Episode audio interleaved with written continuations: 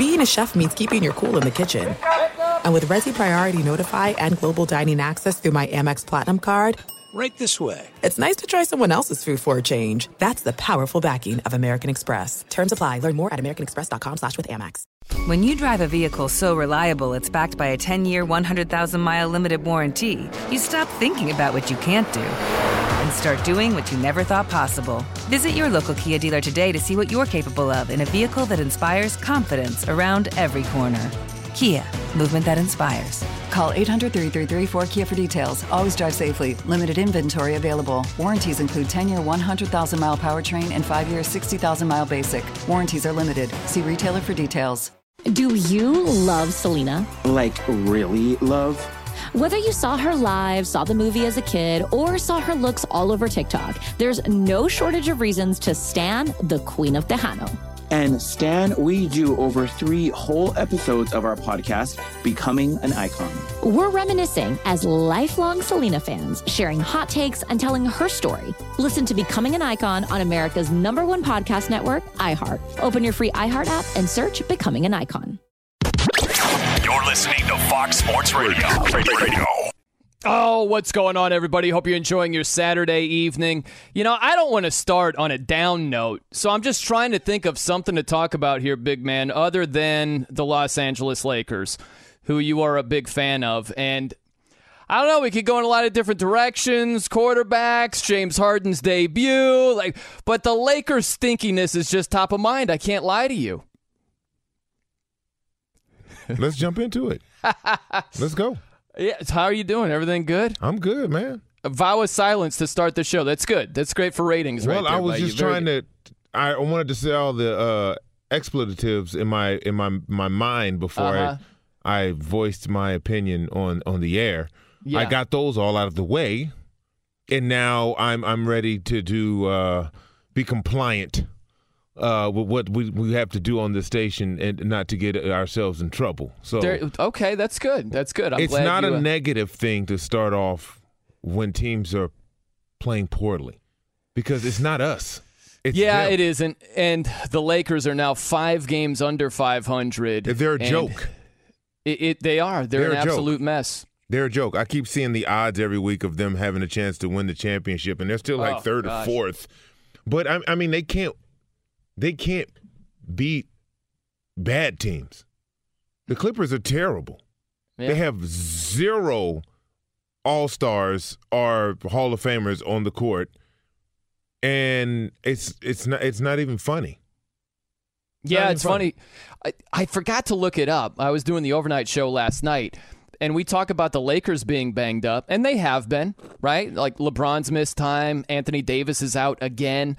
But look at the Clippers. They haven't had Kawhi at all, and they've had Paul George on a very limited basis. And I just wanted to add up all the games that both duos had played this year. And the Lakers, they might have, 4 times as many games with LeBron and AD compared to Kawhi and Paul George. And yet the Clippers still have a better record. It's embarrassing. Yeah, it is embarrassing. And look, they get what they get. If you're going to put that type of effort out on the court, you can't be mad at us for talking about it. How poorly it's done. That has 0 to do with us. And so they deserve to be spoke about and talked about, because it's embarrassing. It really is embarrassing. Yeah, it is. You come back off the All-Star break. Right? And everybody's fresh and ready to go. And you're at home. You don't have to go anywhere. You're at home, and, you're losing to the Clippers, the B squad of the Clippers. Mm. And it's just, it's hard to put into words. It's really dumb stuff at the end of games also. Yeah. But, the turnovers are going to be – that's just – that's something that the Lakers have just become synonymous with. Well, right? And Turning the ball over, it's just like, oh, okay, well, we know no matter what, whatever runs they go on, they like to – they'll stop themselves because they'll turn the ball over. Now – the crazy thing is their turnovers were, they only had, 12 turnovers that game. But it's the time, it's when they happen, right? It's when they happen. And you shoot 31 threes and you only make 8, it's hard to beat a team. Yeah, and it's like you're down by 1 toward the end of the game, and Carmelo takes a deep 3. LeBron was triple teamed. I can understand why he would pass it. But Melo, that's a shot you take when it's a buzzer beater, right? When it's not when you still have time. Right? You don't want to maybe dribble, get a screen, come off the screen. Look, man, get a bunch of old Hall of Famers together trying to figure it out, and time is running out because I believe they only have about 19 games left. And this is, I mean, they're lucky to still be in the play-in.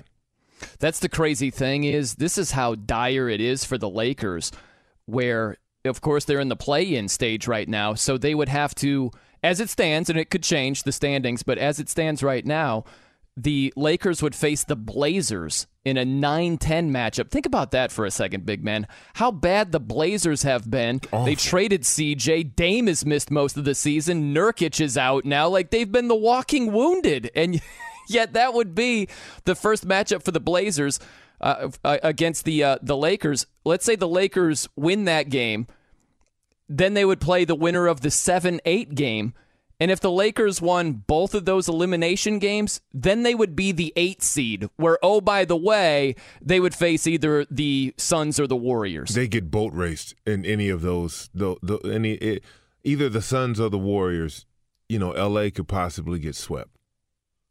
Because those teams are playing at a highly efficient clip, and they are scattered with youth and energy. The two things that the Lakers don't have, youth and energy. Yeah. They don't have it. And look, the Lakers can look great for a quarter. I mean, they can come out on fire. That third quarter yesterday, they were on fire. Yeah. Erased a 16-point deficit, fought all the way back. I mean, they held the Clippers to 15 points. They scored 31. We're like, oh, okay, boom. Guess what happens in the fourth? Out of gas. Yeah. What you don't realize is, well, they do realize it, but, you know, the fans at home watching, they're like, okay, we got this. But no, when you use that much energy and you're that old, coming off a break or not, it's hard to just consistently keep that up. It's very difficult to do. So I looked it up real fast, big man. Paul George has started 26 games this season for the Clippers. Anthony Davis has started 37. LeBron has started 42. So add all this up, no Kawhi Leonard, right, this entire season coming off the torn ACL. So the Clippers duo, they have 26 starts combined. Meanwhile, LeBron and AD, they have 79 starts combined. So that's just over 3 times as many starts for the Lakers duo compared to the Clippers duo. So that's the whole thing. Yeah, injuries have impacted the Lakers, but the Clippers still have a better record, and they haven't had their duo for over 3 times as much as the time. Like, so I don't want to hear all this stuff about excuses explaining everything. Somehow, some way, the Clippers have a better record, and they've won 6 straight in the series, like head-to-head against the Lakers. It's about coaching. That's just bad, man. It's about coaching and effort. It's about coaching and effort. And you can see, you'll realize how good your coach is when you don't have the crutch of superstars, healthy superstars. What product can you put out there on the court? And what are they going to do? Are they going to fight? Are they going to be able to compete? Right? And that goes with your lineup. It goes with all sorts of things that go into that. And I'm okay with Genie and Rob Pelinka saying, hey, you guys wanted this team? Yeah. We're not going to fix what you wanted at the trade deadline. You figure it out. And I'm okay with it. This is what you guys wanted, right? This is what they want. And we look, and we're talking about LeBron and AD. They both wanted Russ. They wanted Carmelo. They didn't want young energy and Buddy Hield and Shooter. They didn't want that. They wanted Westbrook. You got Westbrook. Don't be mad. You got to eat. You got to finish this dinner. You asked for meatloaf. You got meatloaf. Yeah. How about what? How huge of a swing and a miss does it look now when the Lakers could have had DeMar DeRozan? The hometown kid Ridiculous. Comes home. Look at what he's doing. He's a legitimate MVP candidate. Without a doubt. He's been killing it. He's lights out right now. Just imagine the Lakers with DeMar. And he wouldn't be an MVP candidate surrounded by more talent, but he'd be a lot better than Russ has been this season. He'd be available. I tell you that. He would be getting those buckets. He'd be locked in, and he'd be playing his butt off like he's doing in Chicago because he's from here. And, of course, he wanted to show out and show off here. And nope, we don't want that. No, let's roll with Russ. And look, both you and I have defended Russ. We have. Most of the time throughout his career. Vehemently. He just doesn't deserve defending this season. Absolutely not. And his own fault, not us. We're not projecting anything on him. I'm using his own comments. I'm telling you, I was done when he was like, as a point guard, I don't care if I turn the ball. What? Wait a minute. As a point guard, I don't care if I turn the ball over. To me, I can't wrap my head around that logic. That doesn't make sense to me. There is no wrapping your head around that logic, man. Who's supposed to care about the turnovers then? Yeah, like what is center? It? It's on Dwight Howard. I'll let Dwight Howard worry about the turnovers. I got plays to make over here. I'm not worried about missing shots. I'm not worried about turning the ball over. Hey, bro, point guards are supposed to be the most efficient players on the court. Am I right? Yeah. 2 years ago when LeBron played point, he was more efficient that year than he had been in his entire career. Led the league in assists. I mean, that's what being a point guard is. Mm-hmm. It's not the other way around. Oh, I'm just doing me. No, wait a minute. We don't want you to do you. We want you to get this team. What if a quarterback was just winging interceptions? I don't care. Him. Yeah, I don't care. Yeah, think about that. We'd be crushing the quarterback to begin with. But imagine, look, Brett Favre threw a ton of interceptions. Imagine if he just said, look, I can't be worried about that at all. Like, it's not a concern of mine. He didn't even say that. Brett Favre was a gambler, right? But he didn't even say that, and Westbrook did. That's bad, man. The fact that he said it, I just was like, oh, yeah, he doesn't get it. I'm good. I'm cool. That's all I need to see. Right. All right, we got a lot to get to. A lot of NFL stuff, quarterback news, dominoes, carousels, all of that type of deal. Coming up next, you know, we're going to stick with hoops for a second here. The Beard's debut looked very, very good for Philly. The Nets, who do you like more? Do you like Philly or the Nets right now? How about the Bucks? A lot of people sleeping on the Bucks. We'll get to that right around the corner. I'm Brian Noe. He's E from Salam. This is Fox Sports Radio. Be sure to catch live editions of The Jason Smith Show with Mike Harmon weekdays at 10 p.m. Eastern, 7 p.m. Pacific on Fox Sports Radio and the iHeartRadio app. I'm George Wrighster, host of the Wrighster or Wrong podcast. This is the intersection where sports, business, society, and pop culture meet the truth. Absolute fire on Mondays, Wednesdays, and Fridays. Facts only. Make sure you check your feelings at the door because no BS is allowed. We keep it 100. This is where real conversations happen. Listen to the Wrighster or Wrong podcast on the iHeartRadio app, Apple Podcasts, or wherever you get your podcasts. Do you love Selena? Like, really love? Whether you saw her live, saw the movie as a kid, or saw her looks all over TikTok, there's no shortage of reasons to stan the Queen of Tejano. And stan we do over 3 whole episodes of our podcast, Becoming an Icon. We're reminiscing as lifelong Selena fans, sharing hot takes and telling her story. Listen to Becoming an Icon on America's #1 podcast network, iHeart. Open your free iHeart app and search Becoming an Icon. I'm Brian Noe. He's E from Salam here on Fox Sports Radio. Quick, big man, which metal band is this? Let it wash over you for a second. Pantera. It's a valiant effort. Slayer, man. Oh.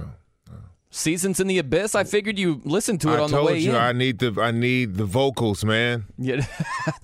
Yeah, I know. When Tom Araya comes in, you're like, oh, it's signature Slayer right there for sure, no doubt. Yeah, it's vocals aren't for a little while, so you're out of luck on that one. But no problem, no problem on that.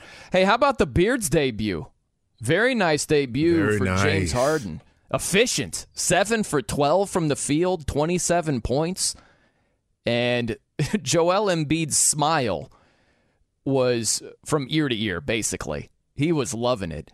And he was talking about, man, I've never been so wide open before. We got all this space to maneuver. This is unbelievable. You got guys that can shoot it from outside.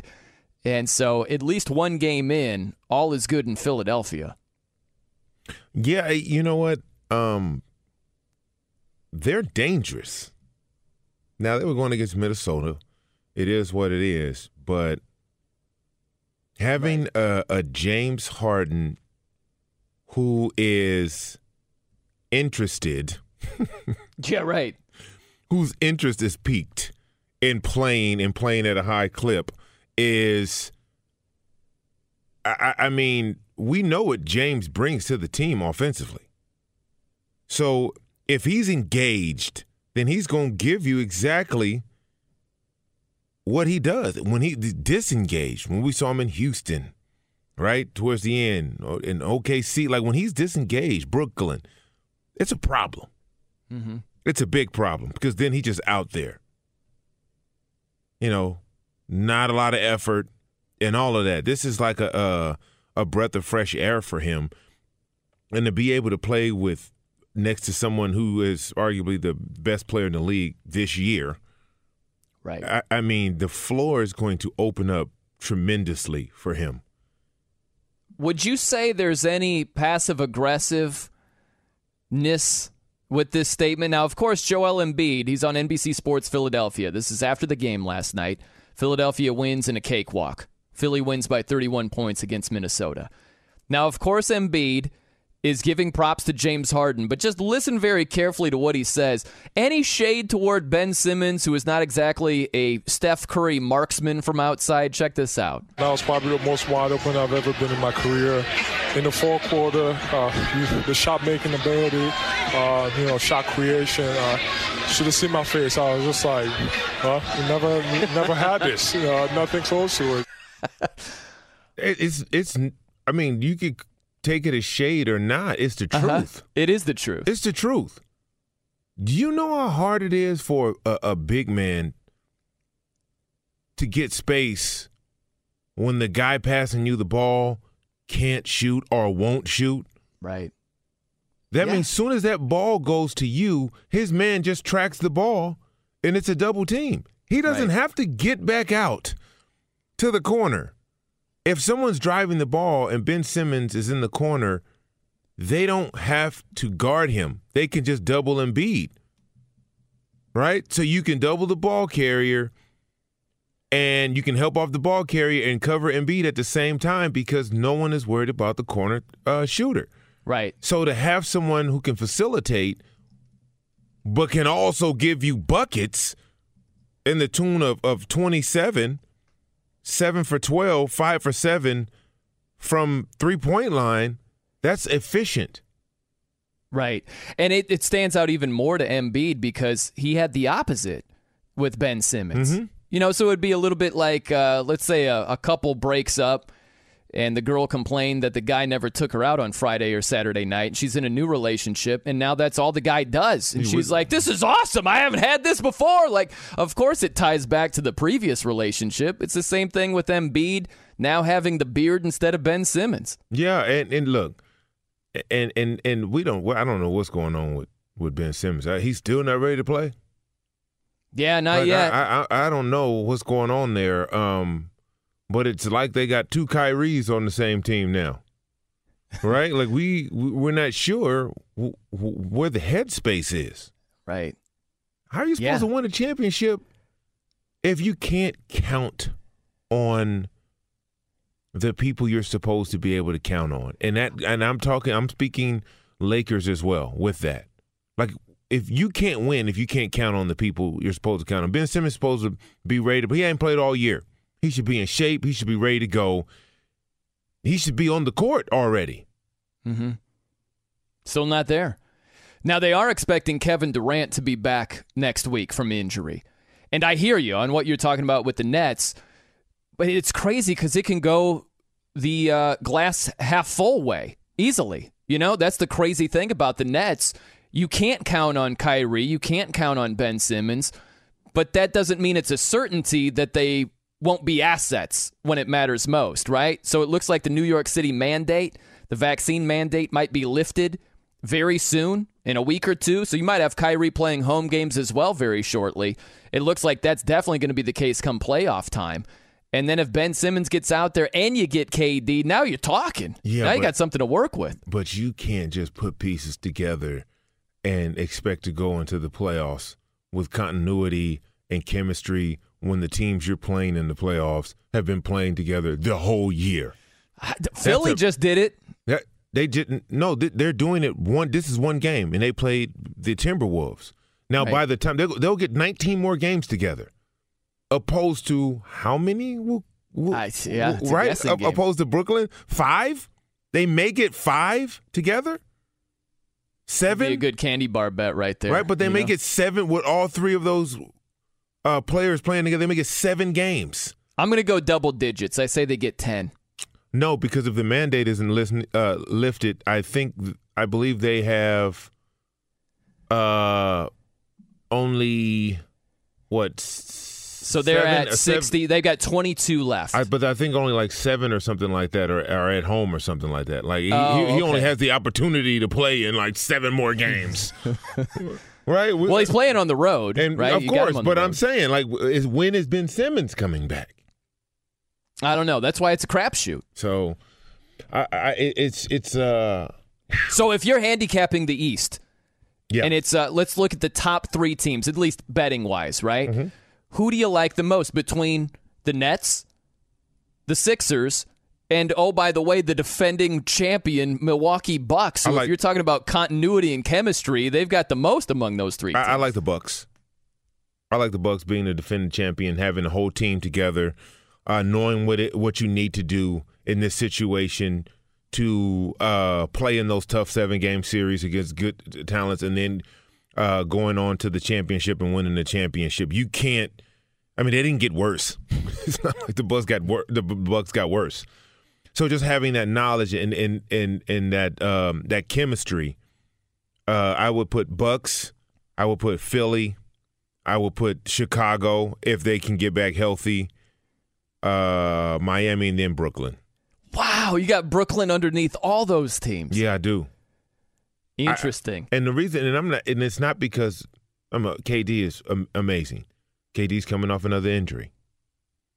Ben Simmons will be a dramatic defensive upgrade. No one can tell me when Ben will be back on the court. Kyrie is instant offense. Mm-hmm. We may only have him for half the games. Right, so it's too many questions. It's too many questions for me to put them in front of these teams that have been playing and playing well together. I just can't do it. I can't assume that they're going to come together and play dynamic as one, because I don't know what that looks like. Oh, I'm a Bulls guy, but I've got the Nets over the Bulls for sure. It's just the Bulls don't play good enough defense. I know that the Nets aren't exactly a lockdown defensive unit either, but Ben Simmons, he will get on the court eventually, and he's going to help their defense a whole lot. And I still can't get out of my head Kevin Durant putting the team on his back and almost beating the Bucks in the playoffs last season with no Kyrie Irving and a hobbled James Harden. Like, imagine if you've got healthy Kyrie Irving playing, Ben Simmons on the court. Like, that's a lot more to work with, and they almost got it done last season. Yeah, that is a lot more to work with, but these teams, I'm telling you, don't sleep on Cleveland. When you look at the East, this is the first time in years in years that the East has a stronger, I would say, top eight than the West. Normally in the East, you can make the playoffs under 500. That's been a standard thing. Go back, look over the years. The eighth seed was 500 or worse in the East. And now you're looking at Brooklyn at 8, and they're 31-29. I mean, that's saying something. That's huge. And you look at 8 in the West, and they're 31-31, right? Like, so this is the first time in a long time the East has been dominant in its top eight teams where they're playing really, really good basketball. You know, it's interesting you say it's the first time in a long time the East has been dominant. I don't exactly know how many shows that our update anchor has been dominant for, you know? It's the opposite of the first time in a long time. You know what I mean? He's been dominant throughout. He has had a reign for a decade plus on the FSR airwaves. Hey, Steve. That is our friend of America, Mr. Steve DeSager. Thank you, and good evening, gentlemen. I'm glad you mentioned the Cleveland Cavaliers because somehow they enter play tonight hosting Washington. The Cavs with a record of 35-24. Amazing, not just because this is Cleveland, but they've had a ton of injuries. Forget the Laker talk of injuries this year. Cleveland last year won 22 games. They just had Rajon Rondo a couple nights ago sprain his toe, so he's out at least 2 weeks. He was taking over for veteran Ricky Rubio, who tore a knee ligament. They just got Karis LeVert. Now he's sidelined with a sprained foot, expected to miss a couple weeks. Colin Sexton with a season-ending knee injury, and they just keep going. It's really amazing. And you were talking Lakers and Clippers. The Clippers with that roster, also amazing. 3-0 against the Lakers this year. Great item from Stats Inc. is that the Clippers record the last decade against the Lakers, 30-7. That is the most wins by any team against any single opponent in the last 10 seasons. That is stunning. It's embarrassing. And it's this year embarrassing. You're correct. It's embarrassing. Flat out. Embarrassing. And with that said, the Clippers are still seen as the little sister to the Lakers. Oh, did you see the local TV ratings of the NBA came out in Sports Business Journal? This is your local team on your local channel so far this season. Number one, by far, the Golden State Warriors on their Bay Area channel. They got double the ratings of any other NBA team. Wow, double. Yes. And that's then impressive. Down in the bottom four was the Nets this year on YES Network. The Clippers get 1/3 of the TV audience that the Lakers channel does. Of course. Nobody cares. And also Denver, which has had problems with altitude. I don't mean actual altitude, but the channel and its carriage and so forth. But yeah. The Clippers are down near the bottom as far as attention being paid. Granted, they, on paper, don't have a roster. You think, oh, I want to watch that game. And yet, a little bit like Cleveland, they keep getting some wins. I think that put the Clippers up to the 500 mark last night. Yes, it did. There was one day game in the NBA, 7 on the schedule, but today, Boston got a win at Detroit, 113-104. The Pistons record 14-46. Brooklyn is at Milwaukee in an hour. Goran Dragic makes his Nets debut. Kevin Durant will return next week from his sprained MCL. Chicago has won 6 in a row. It starts up in a half an hour with a home game against Memphis. The Bulls are tied for first in the East with the Heat. Miami in a half an hour hosts San Antonio. By the way, the Spurs' Greg Popovich, 2 wins away from passing Don Nelson as the winningest coach in regular season history. Orlando's Markelle Fultz will finally return on Monday. He tore an ACL over a year ago. Guard Tyreek Evans, after a 2-year drug suspension, will work out for Milwaukee, according to The Athletic. 10 NHL games. Today, Pittsburgh shut out the Rangers 1-0. There's a Stadium Series game about to start. Tampa Bay at Nashville. In the NHL's 33 outdoor regular season games over the years, home teams are just 15-15 with 3 overtime losses. To college basketball, number 3 Auburn lost at Tennessee 67-62, and 4th-ranked Purdue gave up a late 3 and lost at Michigan State 68-65. Number 6 Kentucky lost at Arkansas 75-73. If Wisconsin can win tonight, they move into first in the Big Ten. They're only up 50-44 at Rutgers with 9 minutes to go. Back to you. Thank you, Steve. Brian Noe and Ephraim Salam with you here on Fox Sports Radio. This is going to shock you, big man. I hope you're sitting down, but I'm going to disagree with you on something here. I hear you on the Cleveland Cavaliers. They've had a very good season. They've surprised pretty much anybody that you wouldn't have said, I expect them to be 11 games over 500 at this stage of the season. I don't know who saw that coming. So props to them. They've had a very good regular season, but come playoff time, like right now, subject to change, but they're matched up with the Bucks. Like, imagine if it's a Bucks-Cleveland series. It's not even it's not even anything. But what I'll say is they're a half a game out of 4th and 1 game out of 3rd place. So coming down the stretch, this thing can shake up to where they're the 3rd seed, and now at least you have home court advantage, and you know, now you have a more favorable opponent. So, you know, these last 19, 20 games are going to be extremely important for Cleveland and everybody in, you know, outside of, you know, Miami and Chicago, who are in a race their own for the number 1 spot. Yeah, that makes sense. Let's say they move up to the 3 spot and they're matched up against the Celtics. Well, okay, that's, I would say, more favorable than going up against the defending champion Bucks. Yes, right? Anybody playing the Bucks in the first round, it would be the same as Cleveland, though, in my opinion. Anybody who has to play them in the first round, I mean, Cleveland just not, you know, at stake of losing that. I think Milwaukee playing anyone, Boston, Cleveland, Toronto, Brooklyn, Charlotte, any of those teams would succumb to the same fate against them in the first round.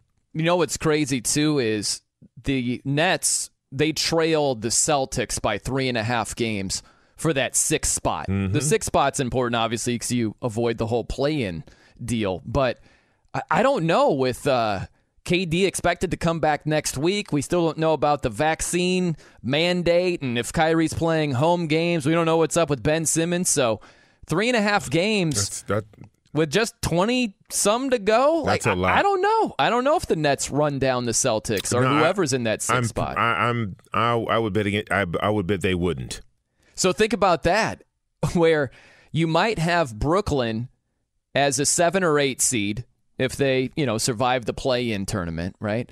So the Miami Heat and the Bulls, who are tied for the best record in the East, in that scenario, one of those 2 teams would face the Nets. How about that? Like, congratulations. You have the best record in the East or the second best record. You get KD, Kyrie, Ben Simmons, and let's throw in Blake Griffin. Let's throw in LaMarcus Aldridge. That's your first-round opponent. Congratulations. That's rough. If that's the way it unfolds. Yeah, that is rough. And, you know, that's why these games are so important.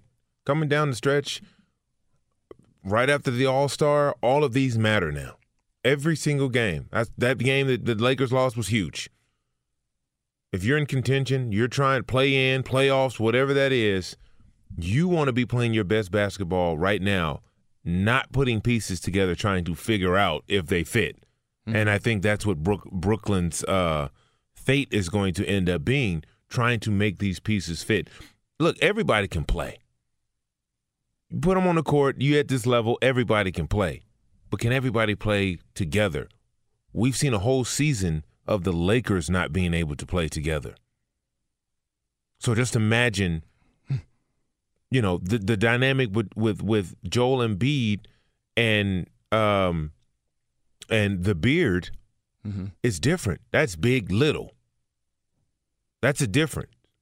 Those roles are already sketched in stone. right? Joel Embiid's not bringing the ball up the court, right? Joel Embiid's not coming off the high screen and roll with shooting threes, although he will take a three, but that's not what he does. He goes and punishes you down low. So James Harden knows he can control the ball at the top of the key. I'll tell you one thing. The playoffs are going to be extraordinary. Oh, it's going to be amazing. It's going to be so good. I mean, people will actually start watching the NBA. Yeah, that's right. And if you have been watching even more, I mean, you're even more psyched for this. I mean, just the Nets-Sixers series, the basketball gods have to bless us with the Nets-Sixers series after this trade. That would be amazing. Oh, it would be tremendous. Just imagine the Beard back in Brooklyn, and especially Ben Simmons back in Philly. Oh, my gosh.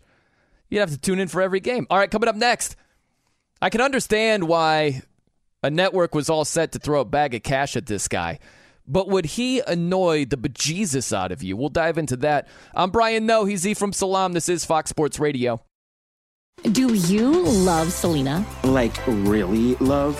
Whether you saw her live, saw the movie as a kid, or saw her looks all over TikTok, there's no shortage of reasons to stan the Queen of Tejano.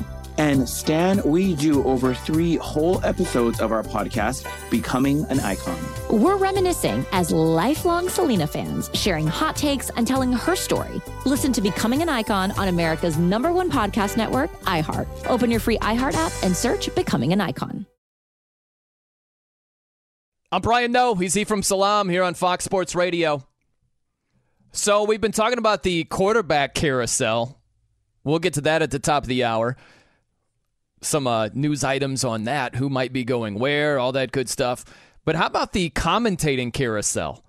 We've got some moving parts with who's going to be in the commentating booths over here with Troy Aikman expected to go to ESPN for Monday Night Football. And how about this? Rams coach Sean McVay, he told Adam Schefter that he's staying put with the Rams. He'll be back, try to defend the Super Bowl crown. And Amazon was reported to have a meeting scheduled with Sean McVay next week. Maybe a deal around 5 years, $100 million to join the Thursday Night Football commentating crew. But Sean McVay will be staying put on the Rams sideline. How do you think Sean McVay would do as a color commentator? And it seems like it's just a matter of time until he eventually does that. I think it'd be great. Really? Yeah. Yeah, I think it'd be great. And I think it, we talked about him not being a lifer. You know, a lot of coaches are lifers. They all day, every day. We football. When you start talking about, hey, I'm getting married, want to start family, that is not conducive to the coaching lifestyle, because it's a grind and it wears on your spouse, it wears on your family. It really is. And so being a commentator is a breeze. You get paid more sometimes than you would being a coach. And, there's an off season. They're, one game a week. It's just a different lifestyle that doesn't change your lifestyle, right? If you can do that, then you've captured lightning in a bottle. If your second career could continue to generate money or income where you don't have to change your lifestyle, then that's what you want. That's what you want to do. That's why so many professional athletes go into television, go into entertainment, because that's where you can make that type of money. Yeah, I think it'd be huge. What do you think I'm doing this for? Right. I think it'd be huge for Sean McVay. Yeah, huge. But I don't know if Sean McVay would be huge for the commentating world. I think it'd be all right. He knows his stuff. He certainly does, but I think he's got to take it down a couple of notches, right? Like, I like energy, but he's got so much of it. Yeah, I don't think he'd have that same energy calling, because nothing in the broadcast booth would get you to that level of, he would get to out there on the field. So many, every play, something can get you at that level for a coach. Right. Someone's doing something wrong. Someone's doing something extremely right. Like, every single play, offensively and defensively, So that's roughly 65, 70 times a game where something is happening to put you in that state. In the booth, it's not like that. No, you're right about that. Now, this was a couple of years ago. The Rams were playing a preseason game against the Cowboys.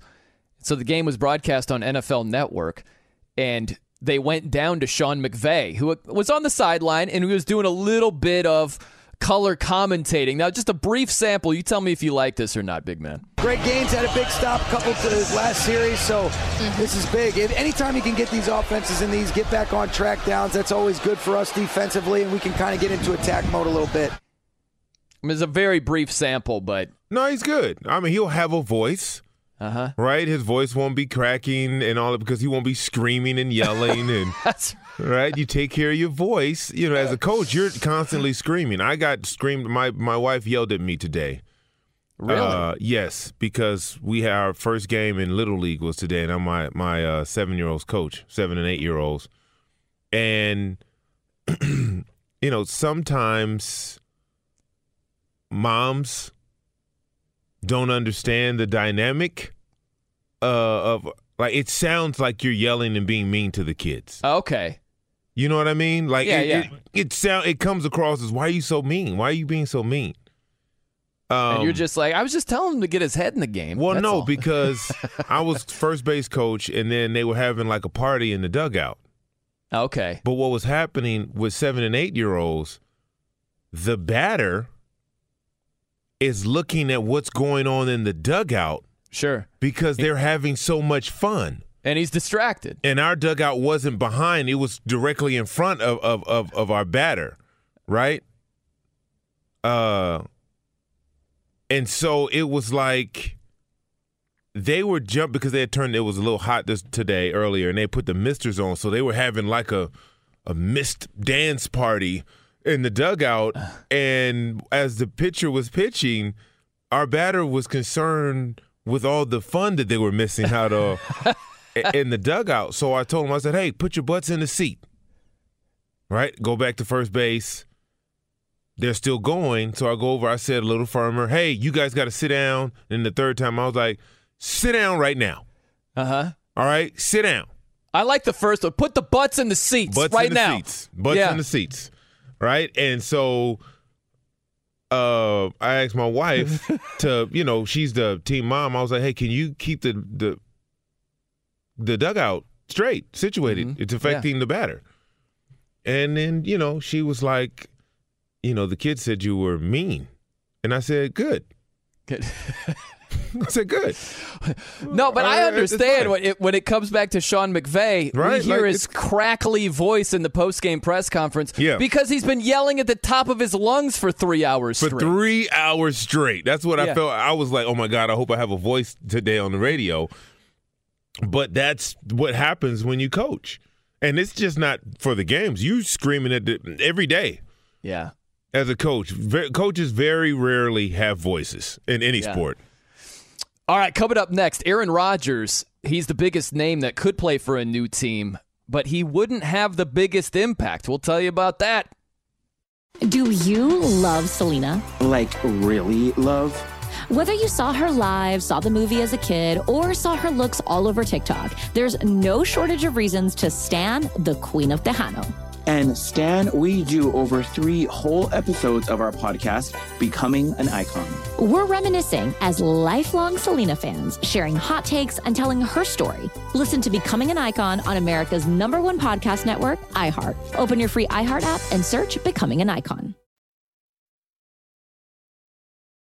Ah, yes, what's going on? Hope you're enjoying your Saturday.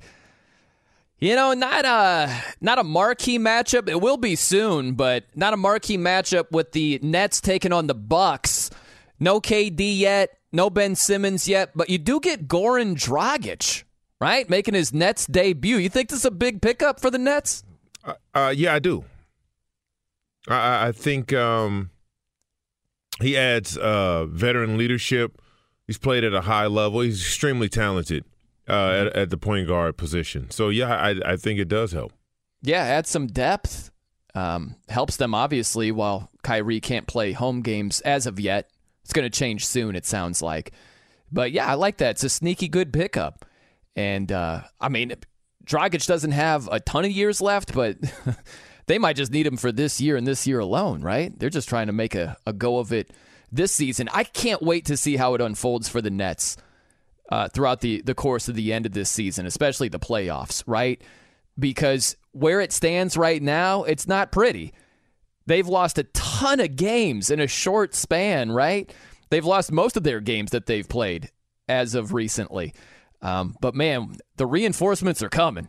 And when you get some of the best basketball players on planet Earth in KD and Kyrie Irving playing all the games, they are going to be an incredibly tough outcome playoff time. I agree. I still need to see. Remember last year, I think Kyrie, Kevin Durant, and James Harden only played 7 games together during the regular season? Yeah, they had hardly played at all, yeah. Right? And it just – we keep finding ourselves in these situations when it has to do with the Brooklyn Nets and you know, this talent, whether it be the 2 or the 3 talented players being on the court at the same time. Yeah. I guess if you went team by team and went and you listed the concerns, like what could come back to bite them, I think the injury bug, that's a bigger concern for me with the Nets than chemistry is. I'm not saying chemistry isn't a concern. I would just be more concerned about, are they going to be healthy? Because that's what did him in last season when Kyrie didn't finish the series against the Bucks. He got hurt, and James Harden was hobbled with the hamstring issue. I have that as a bigger question mark for them than the chemistry issue. Well, yeah, mental and physical health. Sure, because that's what we're talking about right now. Because you know Ben Simmons, an intricate part of this team moving forward, if they plan on having a chance to compete for a championship, is his availability. Mm-hmm. Yeah, is he going to be there and good to go? We will find out. But, man, come playoff time, if it's Nets, Bucks again, I'm cool with that. I'd sign up for that. Oh, of course. Yeah. Like, absolutely. But let's work in some NFL here, big man. Aaron Rodgers, of course, he's the biggest name, I would say, that could play for another team next year. We'll see how it unfolds.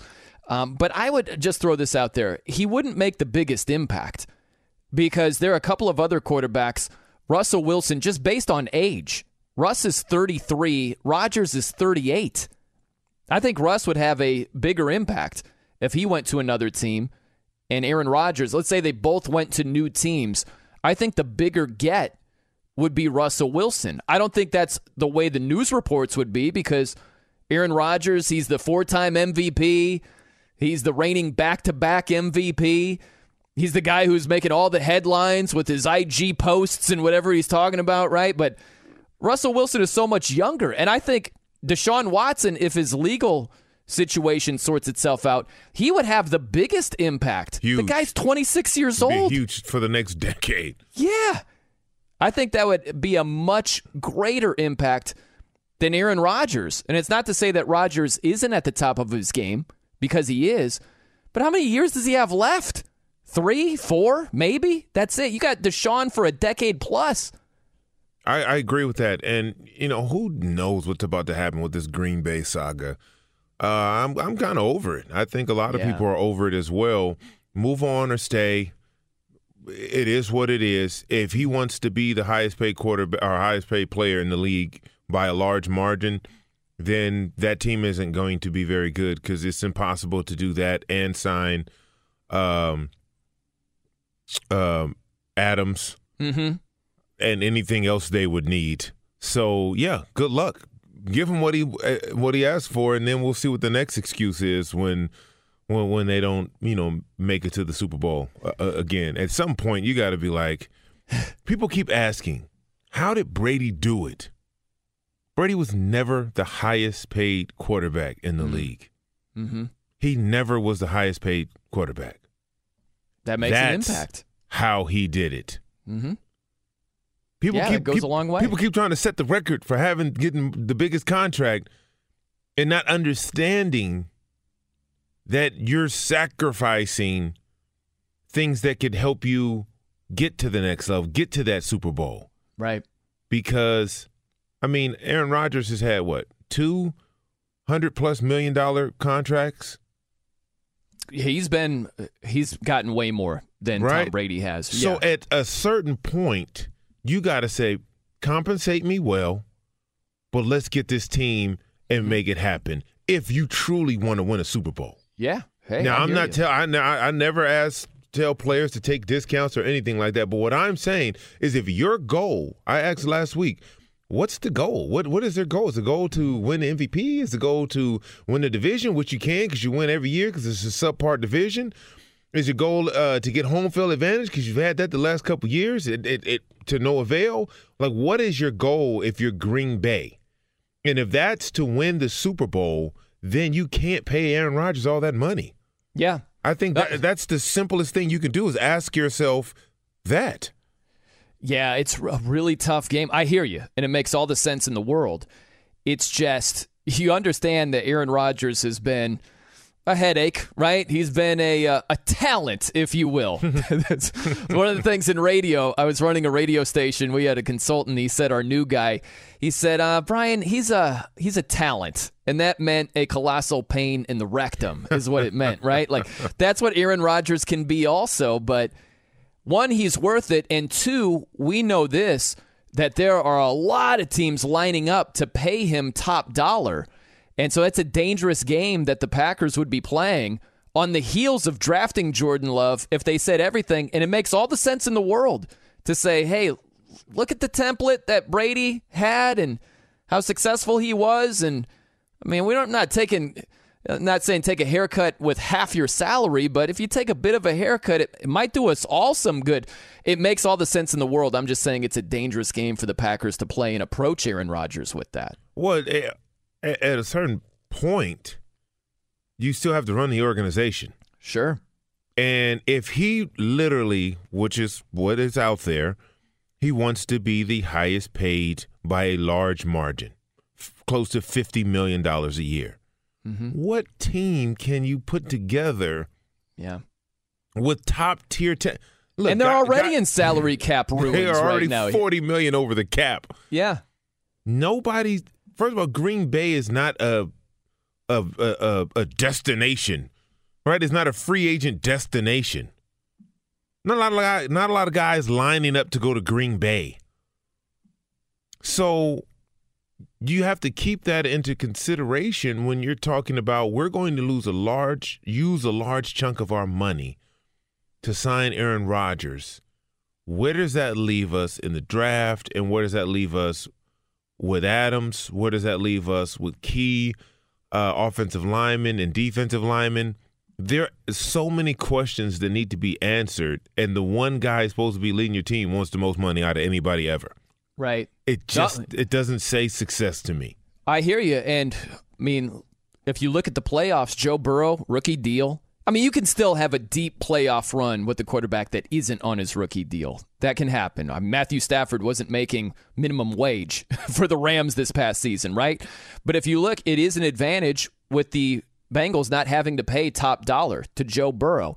If you look at the team, one of the teams that they beat in the playoffs, the Chiefs, Mahomes is making big money, and you're already seeing the ripple effect. It's not calling him greedy or anything like that. It's just to say there's a ripple effect. There's a hard salary cap, and they've already cut Anthony Hitchens, their linebacker.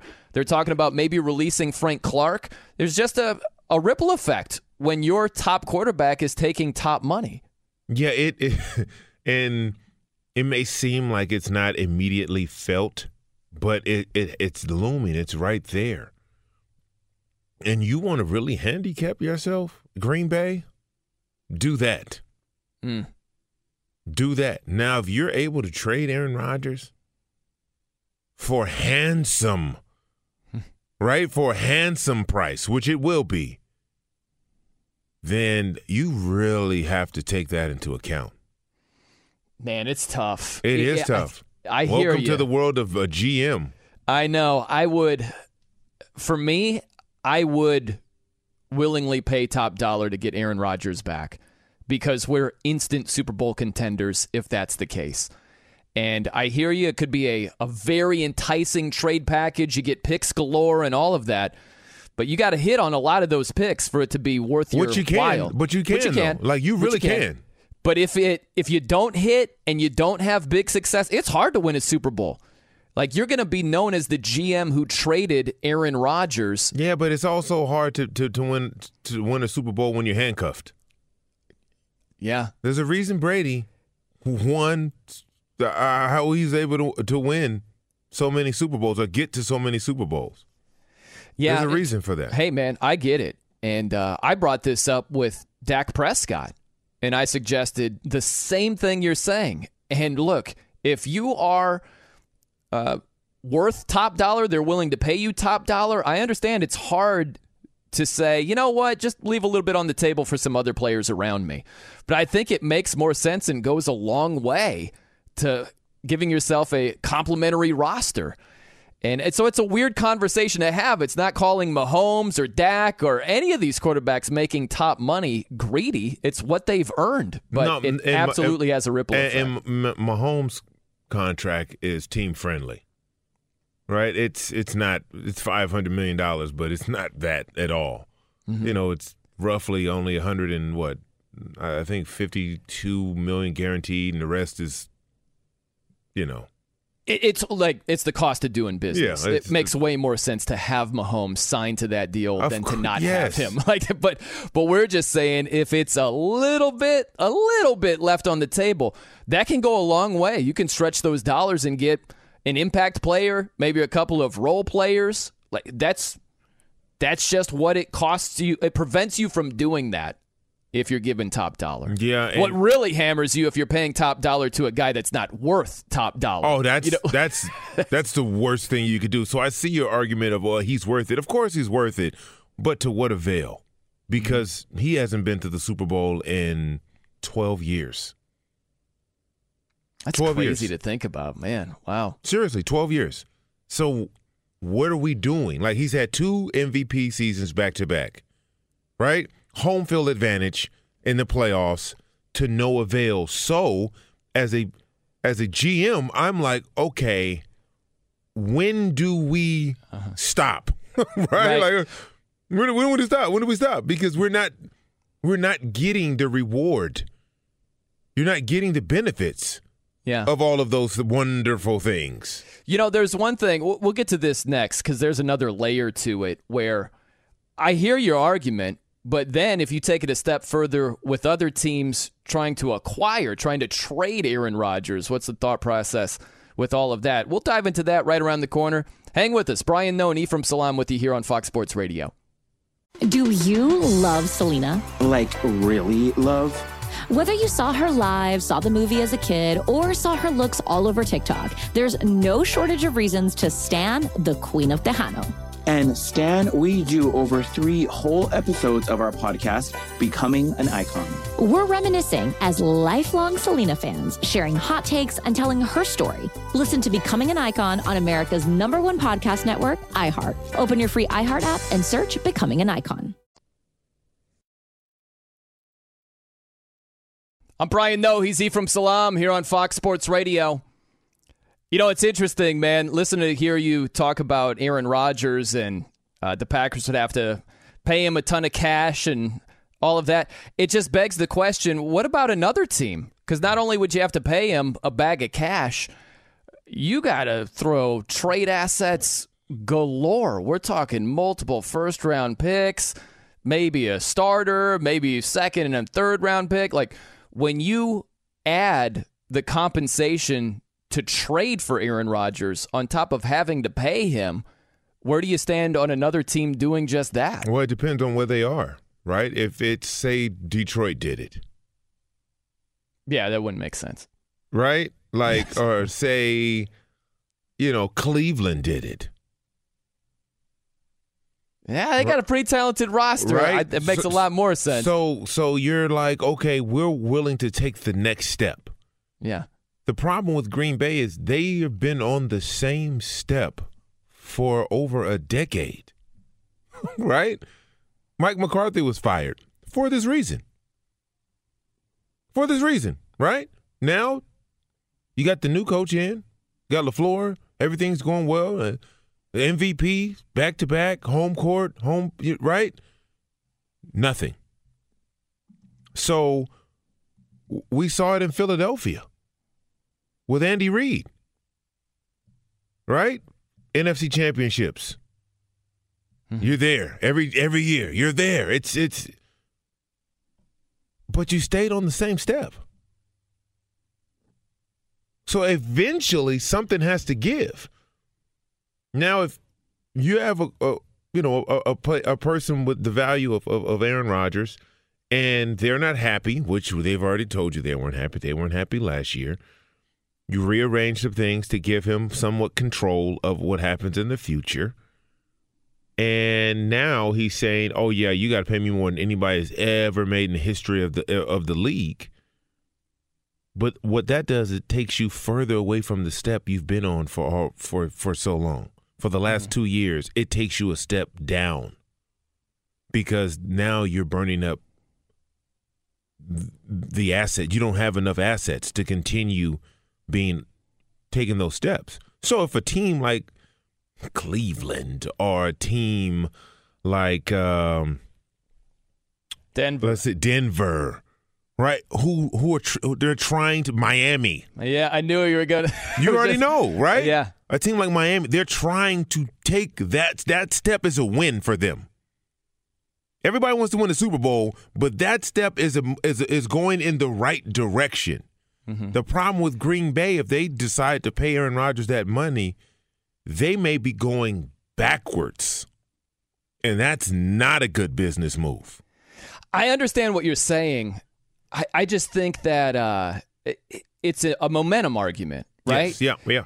And I would just say that the Packers, even though this last postseason was a complete meltdown, it's like, look how quirky it was, though, right? Like, are we, as the Packers organization, are we just going to say, you know what, we might be actually losing momentum, as crazy as it sounds, if we re-sign Aaron Rodgers based on how things have gone for us in the playoffs for a long time?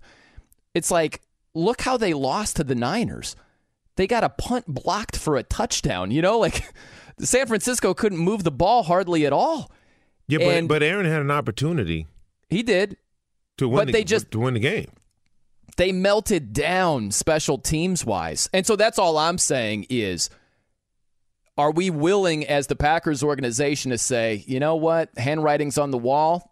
We're not convinced we're going to win a Super Bowl, even if we bring back Aaron Rodgers, so let's go in a different direction. I get it, but the only problem I'm saying is if you allocate that much money of the salary cap, then how can you possibly – you're already over, so you already have to make some huge adjustments. How could you possibly sign Devontae Adams, Aaron Rodgers, and the other piece, some of the defensive pieces, and like I said, the offense? How that is the problem. He's already said he needs more help, right? He's mad at you because you took a quarterback that's not going to play, opposed to a position that can help him, right? It's still the same Aaron Rodgers. I don't care if you put makeup on it, perfume, cologne, or whatever it is. It's still the same guy who held you hostage last year. Yeah. You'd have to restructure. You'd have to do some cap gymnastics. You'd have to release a couple of guys. Yeah. But it can be done. You can still have. Of course, you can do it, and you can have a team that can roll out there and get you back to win the division and get you into the playoffs and what? I mean, I hear you. Like, based on what they've done for a while, yeah, the odds certainly favor them not winning a Super Bowl, but they're knocking on the door. They're right there, right? They're right there in the mix as one of the teams. And I know I can just sense a collective eye roll from people like, oh, but look at what has happened. I always argue just because it has happened before doesn't mean it's destined to always happen going forward, right? They have won a Super Bowl before. Yeah, they have. And they've had some of the flukiest losses in the playoffs. Like the Seattle NFC title game onside kick. Like, if that's in a movie, you walk out like, this is the dumbest script ever. Look, and it happened. Yeah, it did. And when you have a whole bunch of those lined up, then they're just losses. You can't keep saying, well, we lost. The only reason we lost was because of that. The only reason we lost last year because of this. The only they're just losses. You know, the funny thing is Denver, Miami, Cleveland, a lot of the teams that you've mentioned, they're praying to be in the same situations that Green Bay has been in. Absolutely. Where you at least have a shot for it to go your way. And that's what I meant by, you know, where Green Bay has landed the last few years is a huge step up for a lot of teams. Absolutely it is. But is it a step up for Green Bay? Well, you're in the same spot that those other teams desire to be in. Mm-hmm. So, and like, are you willing to hamstring yourselves to stay in that spot? Yes. Okay. My answer is yes. And look, and that's just GM. One GM may say yes, one GM may say no. Totally. Right? And that's just, look, we're going to do the problem Green Bay has is they don't have an owner. So, you know, so it's no owner like, no, I don't want to do that. Or, yes, I do want to do that. Whatever that is. And look, I'm not minimizing how great Aaron Rodgers has been or is. My only problem is when you talk about greatness like that, where are the trips to the Super Bowl? Because what we've seen is we've seen Nick Foles go to the Super Bowl. Mm. We've seen we've seen Jared Goff go to the Super Bowl. We've seen Matthew Stafford go and win. We've seen Jimmy Garoppolo, right? We've seen all of these guys, Matt Ryan, right? You wouldn't put any of those quarterbacks, I said, on the level of Aaron Rodgers. No. And we've seen all of them go to the Super Bowl. And where the hell has Aaron been? I know. I still maintain that Denver would be willing to give up first-rounders, second-round, third-round, maybe a player to get to where Green Bay is. And if I was Green Bay, I would strongly consider that. Yeah. Because the value that brings, now you're rebuilding or whatever it is you're planning to do, you have assets to do it with, just like if we move time slots or stations or a network, right? The thing we would have to take with us to make it successful is a guy who brings ultimate value to the team that has a no-trade clause in his contract, right? Because he is the team. That's right. Right? You can't trade this guy. And that's our very own Steven N.T. DeSega. Contract. What is that? Yeah, you're right that the Packers currently about $50 million over the cap. I've read in The Athletic that linebacker Zadarius Smith has a huge cap figure for 2022, so he could be a cut, or finally Mason Crosby, the kicker, Randall Cobb. I know there was movement today at tackle. David Bakhtiari had some of salary and roster bonus converted. That clears about $9 million in cap space. Saints created cap space by restructuring 3 contracts. They're still about $40 million over. The league year starts March the 16th. As for the NBA, we've got in just a few minutes the tip-off of Brooklyn at Milwaukee. Goran Dragic with his Nets debut. Kevin Durant will return next week from the sprained MCL. The late game in a half an hour will have Denver, winners of 4 straight, hosting Sacramento. The Spurs are leading late first quarter at Miami, 33-20. Miami and the Bulls are tied for first in the Eastern Conference. Bulls are losing late first quarter at home to Memphis, 26-17. Earlier today, Boston was a winner at Detroit, 113-104. The NHL has a Stadium Series game going, about 60,000 fans on hand at the Tennessee Titans Stadium. For hockey, Nashville is hosting Tampa Bay. End of the first period, the Nashville Predators up 1-0.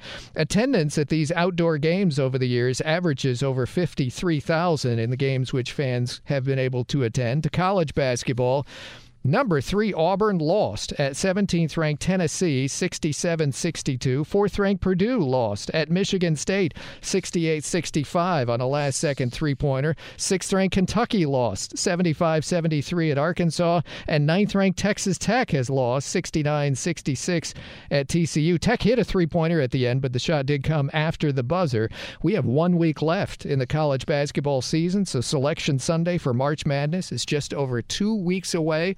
Among the games in progress, 5th-ranked Kansas leading at number 10 Baylor 24-13, about 7 minutes to go in the first half. And just starting on FS1 from the Big East, Creighton at number 11 Providence. As for Major League Baseball, the good news is they will meet again tomorrow in Florida. The bad news is MLB and the Players Union are still far apart on a new labor agreement. Met again today. They have met every day this week for negotiations. And then there's this from Dateline Juneau, Alaska. A pep club had a country theme, so some student fans dressed like cowboys for their basketball game, not realizing that it's been on the schedule all season. Their opponent for that day was a school from Alaska's only Indian reserve. As for the investigation and the postmortem, quote, an association with the Cowboys Indians theme was foreseeable, should have been prevented. We must take accountability. And according to the report, the situation was escalated by the behavior of some of the home students that included inappropriate racist remarks and sounds directed toward the opposing team. They also, quote, lacked adult guidance, that the responsibility does not fall just on the students, which reminds me of what I saw from the Auburn basketball team today. Have you seen the clip of before tip-off? They're at Tennessee, and Coach Bruce Pearl's team, ranked in the top five, they gather at center court and just start dancing on top of the opponent's logo. It never works. Why? Boos started raining down from the crowd that was there that early pregame, and yes, they lost this one as well. In fact, as one person said on social media, these dudes are 0-2 in the mid-court dances this year. You'd think they would have learned after disrespecting the Hog at Arkansas. I would also add the quote from the Juneau, Alaska report, lacked adult guidance. Back to you. Wow. Thank you, Steve. Brian Noe and Ephraim Salam with you here on Fox Sports Radio. It's a very short list of the teams that dance on the opposing logo and then go on to win. Yeah, that's never a good recipe. That's never. How many have we seen recently? We've got fail after fail after fail. The Titans did it at the Steelers, right? Mm-hmm. Who else? The Raiders did it at the Chiefs. There might have been one or two others in the NFL, but those are a couple that come to mind. And, yeah, I don't get it. I don't understand. What's the thought process? if the record is so bad doing that, I don't know why. I don't know why you're if the roles were reversed, that's one thing. But they aren't. So I don't understand that one. We in the same boat on that? We are definitely in the same boat, because it takes you – it takes your focus off of the game, right? You're focused on something trivial that has zero to do with the game. We're going to dance on their logo. We're going to – this that has zero to do with the game. And on the flip side, it just fires your opponent up, right? Yeah. You're doing two things that don't benefit you. I didn't know that about Auburn, but they went, oh gosh, the second half. I watched a good part of a good portion of that game where they just went ice cold offensively in the second half. They couldn't buy a bucket, and they came up short. Nice little stretch at the end. Jabari Smith had a 4-point play to make it close, but no, it did not happen. Tennessee ran away with it at the end, or walked away with it at least. Are you getting all set for March Madness, big man? You're starting to feel the fever over here? I love it. Best time of the year. I'm looking forward to it. College basketball. I got to go to Vegas one year. I just went there for the heck of it, for the beginning of the tournament, and just kind of hopped from sports book to sports book, more so for the atmosphere. Mm-hmm. It was tremendous. They've got the big screen TVs, and it's just the energy. Typically, I'd say 90% of the room has cash on the games. And so they're just living and dying with all these plays. It's awesome. I love that atmosphere. You love that energy, huh? It's just fun, right? Like this could be the mortgage energy. Yeah, it could. You might not have a dime on the game, but just when it comes down to it at the end like that, and someone's either losing their mind or just celebrating, it's fun. It's a fun vibe, no doubt. I would recommend that to anybody who's a big hoops fan. Go to Vegas for the beginning of the tournament, like the first couple of days. Oh, I loved it. Absolutely loved it. Have you ever gone to a tournament game? Those aren't the greatest atmospheres. Yeah. No, I've been to a tournament game. Yeah. Oh yeah. You know, was it the Aztecs? Oh, come on, man. Yeah, you already know, brother. I mean, what we doing here? When they go to the tournament, I go to the tournament. Whatever it is, that's what I do. I travel. That's how you guys get down. That's how I get down. I'm excited to go this year. I think I might go out next week to the Mountain West tournament in Vegas. Okay.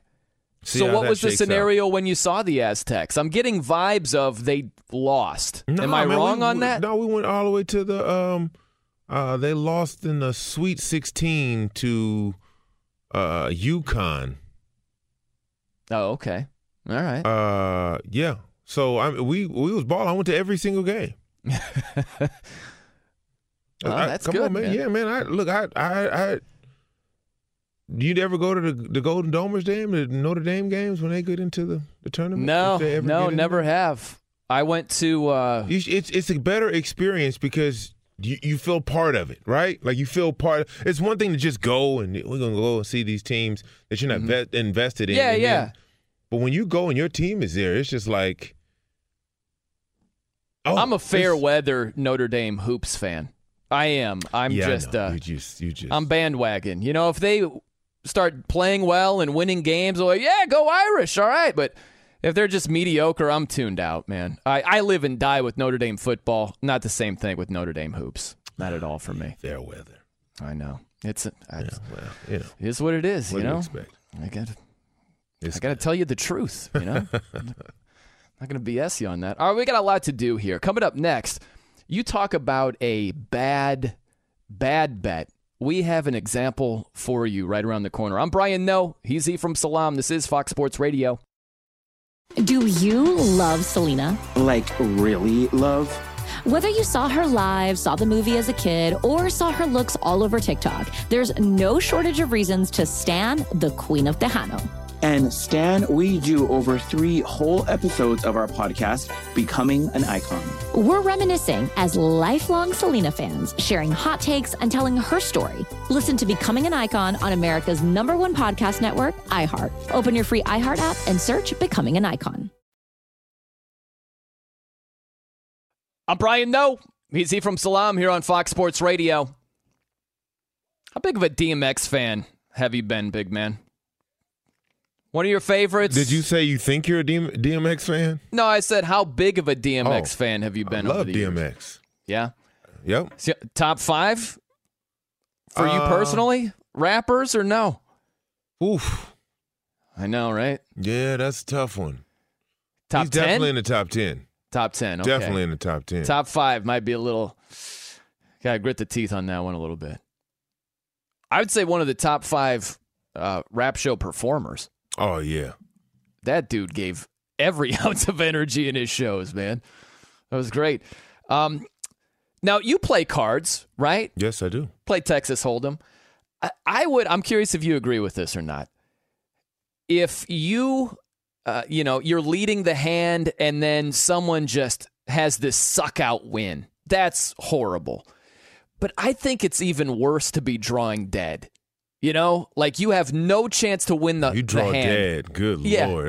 That's a cold, lonely feeling. It's just embarrassing, right? Like, I'd rather, get my heart ripped out with a hand I should have won than be drawing dead and have no chance whatsoever to win the hand. Do you agree with that? Yes. Or do you? Yeah, no, I would agree with that. Yeah. So because at least you have a chance. Yeah.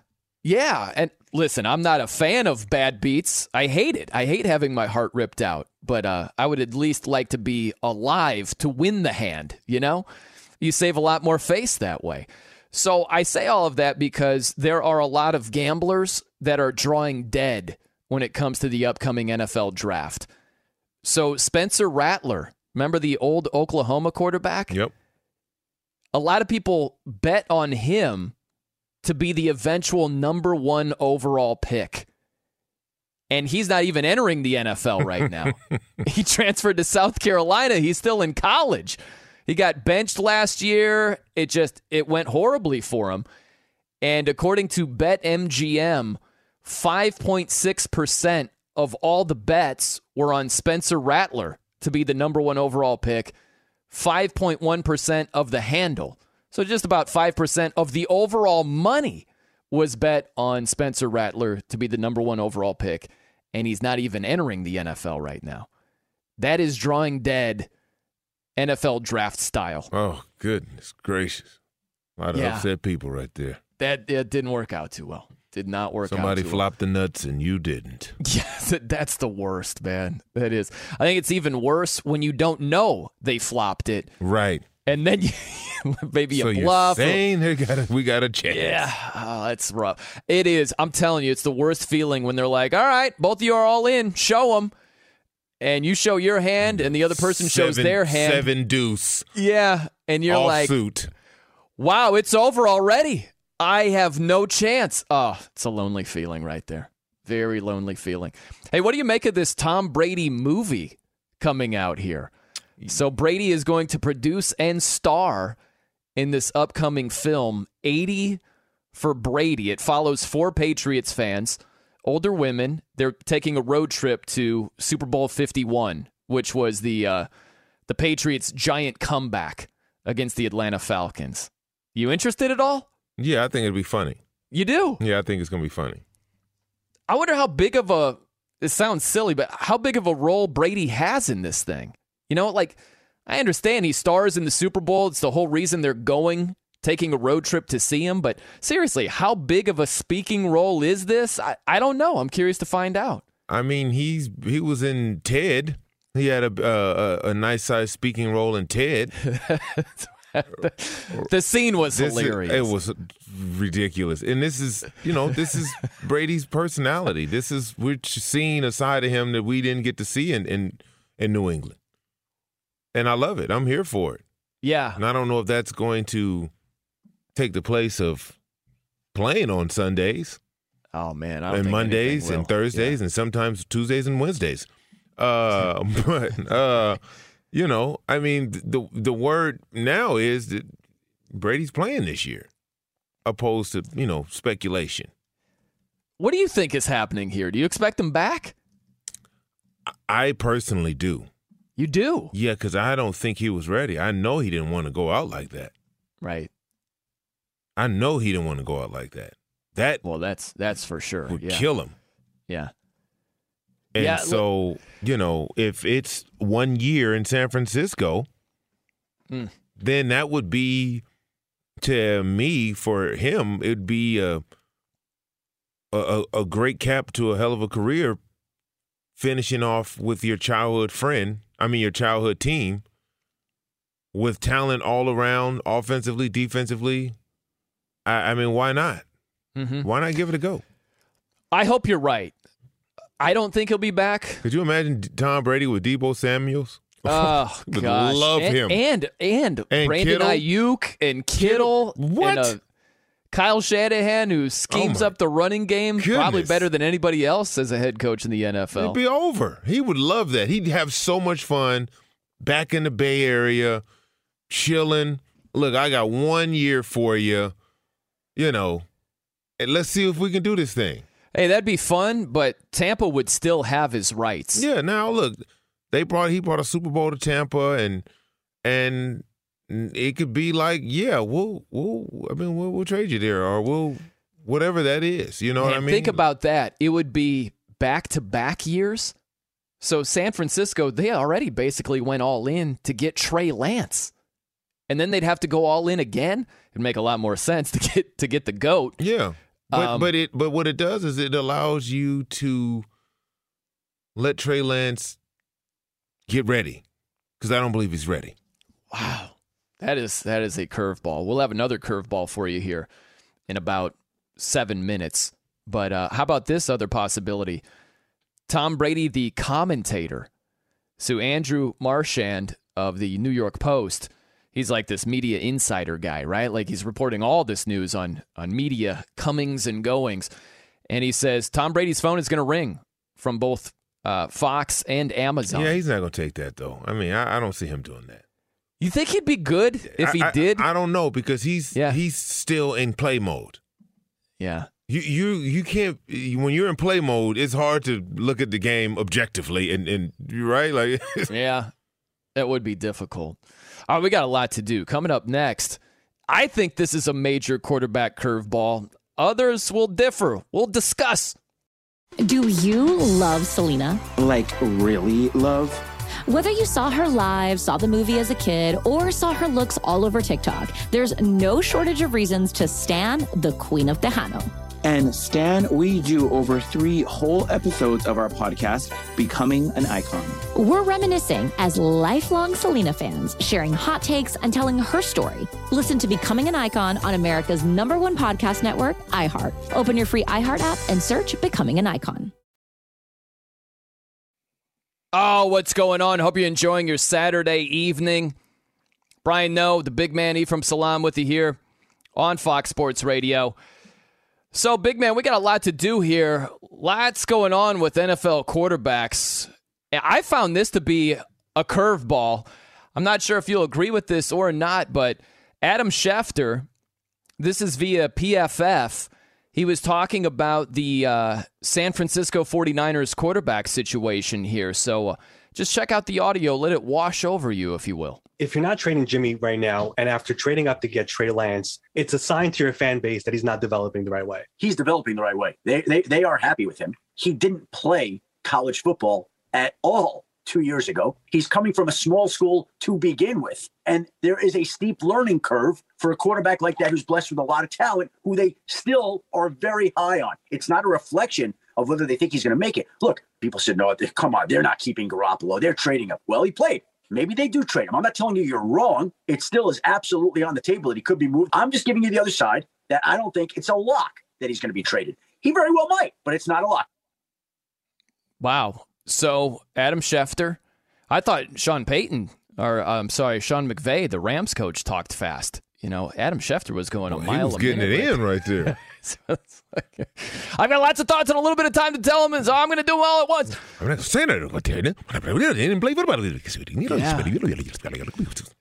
But he says that he doesn't consider it a lock that the Niners will trade Jimmy Garoppolo. Well, I know, and I don't, and I share that sentiment. I said it last hour. I don't think Trey Lance is ready. Now, people are so fast to, if you draft a kid this high, he's got to be ready to play. And in some cases, yes. But for someone who hasn't played legitimate college football, and I'm not taking away from, you know, Division II college football, but the reality of that is you can play Division II football, college football. Right, B? You throwing me under the bus over here? Yes. Yes, for the purposes of my example. Wow, you could be so a starting, just to show how ordinary the skill level is. I could play at the Division II level, is what you're saying. That's what I'm saying. That's it. Just to illustrate how sucky the talent level is at that level, right? Huh? And someone as special as Trey Lance, where he didn't lose at that level, sat out all of 2020, then gets drafted. So he hasn't played football in 2 years, and when he did play, he didn't play at an extremely high and competitive level.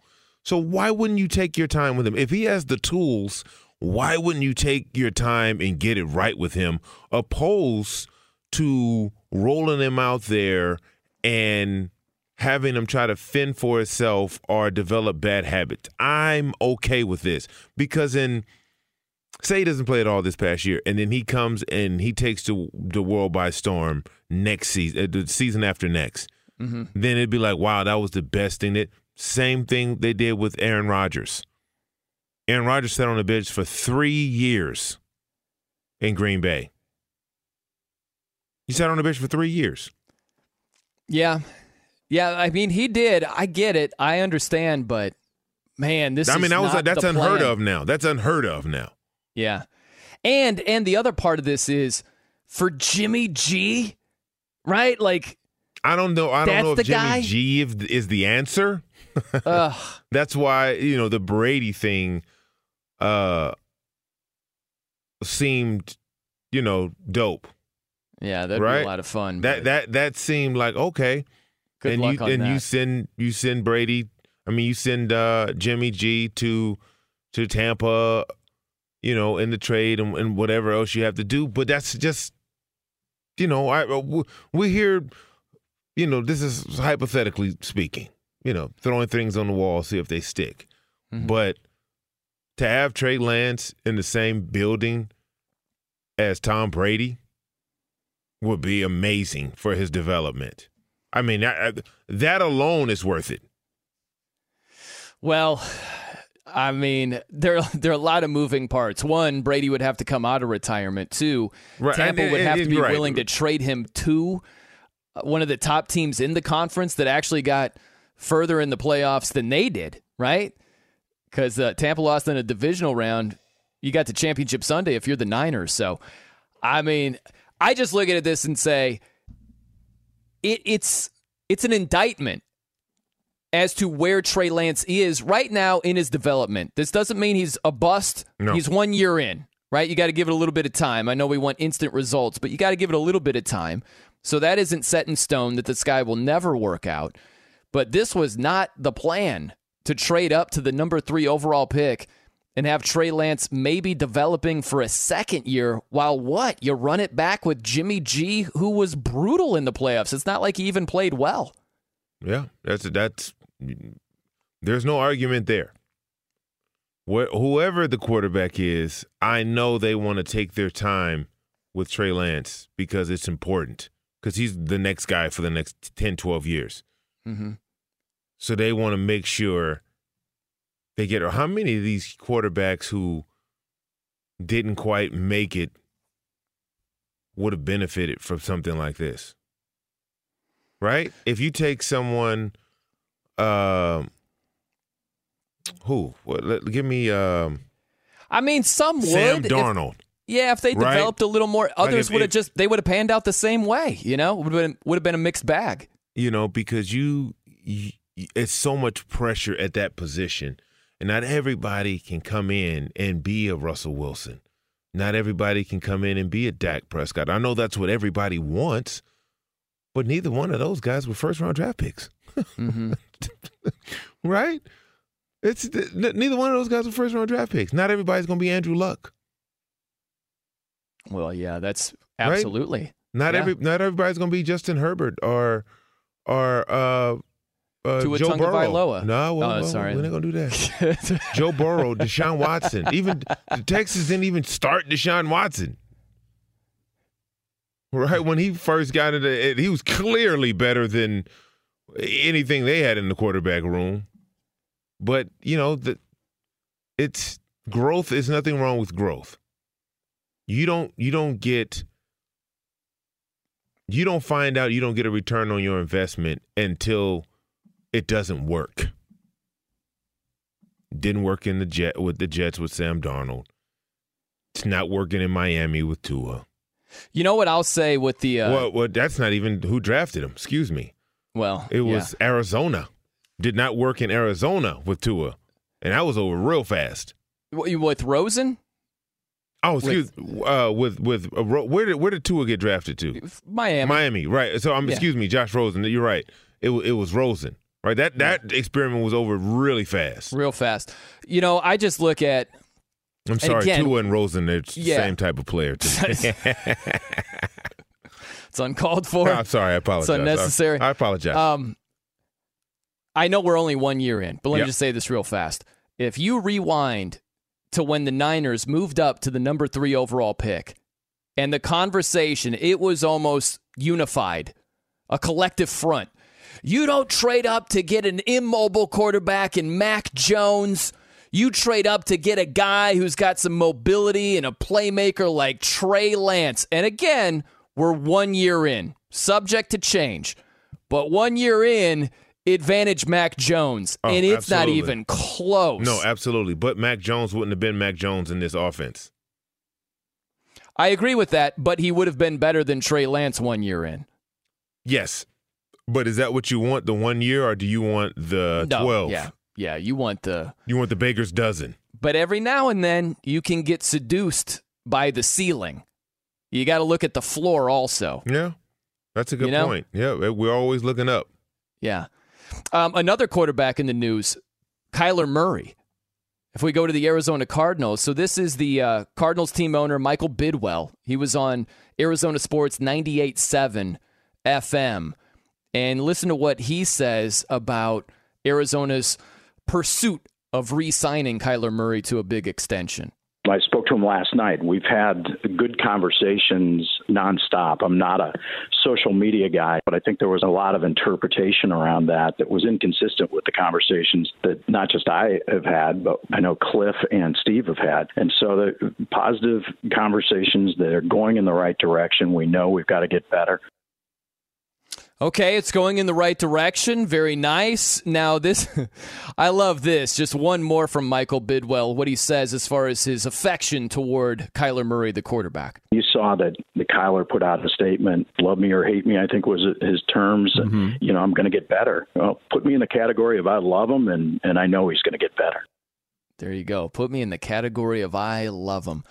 This is interesting to me, big man, because we were just talking about Aaron Rodgers and the Packers and paying top dollar for a top quarterback. The Arizona Cardinals are trying to pay top dollar or close to it for a guy that, as of now, is not on Aaron Rodgers' level in Kyler Murray.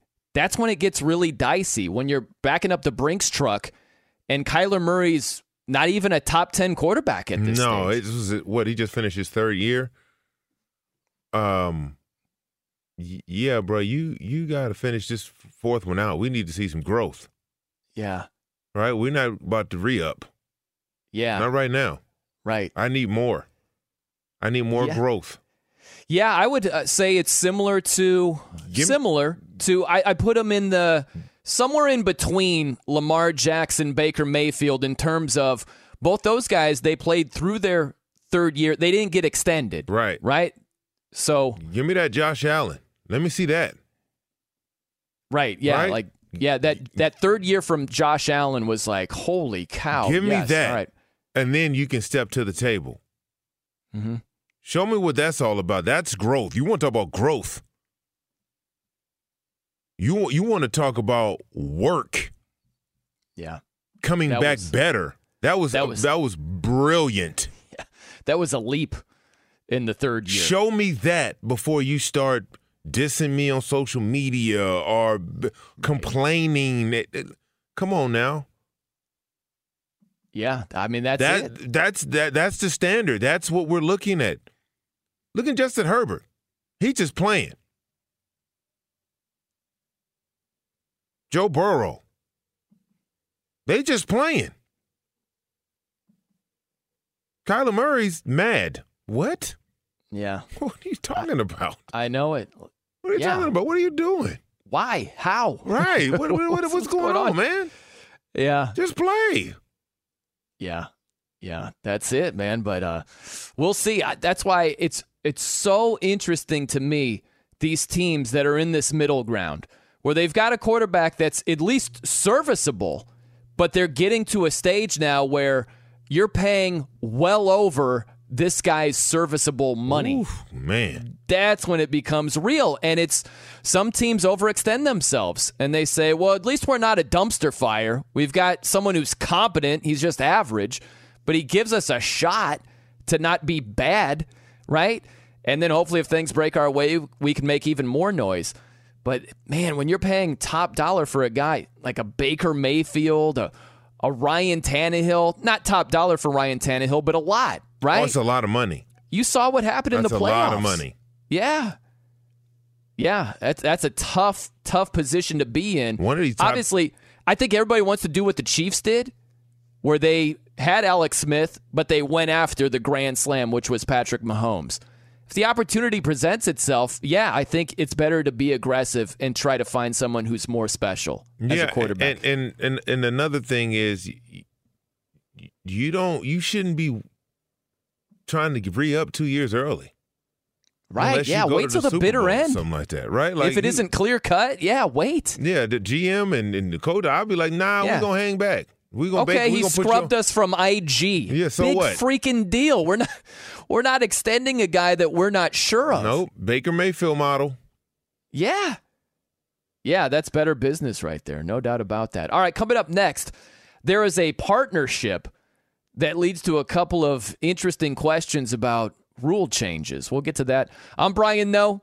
He's Ephraim Salam. This is Fox Sports Radio. Do you love Selena? Like, really love?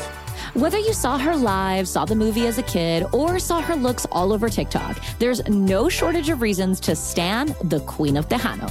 And stan we do over 3 whole episodes of our podcast, Becoming an Icon.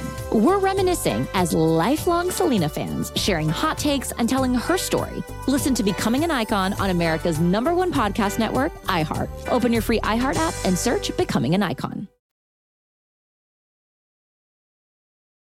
I'm Brian Noe. He's Ephraim Salam here on Fox Sports Radio.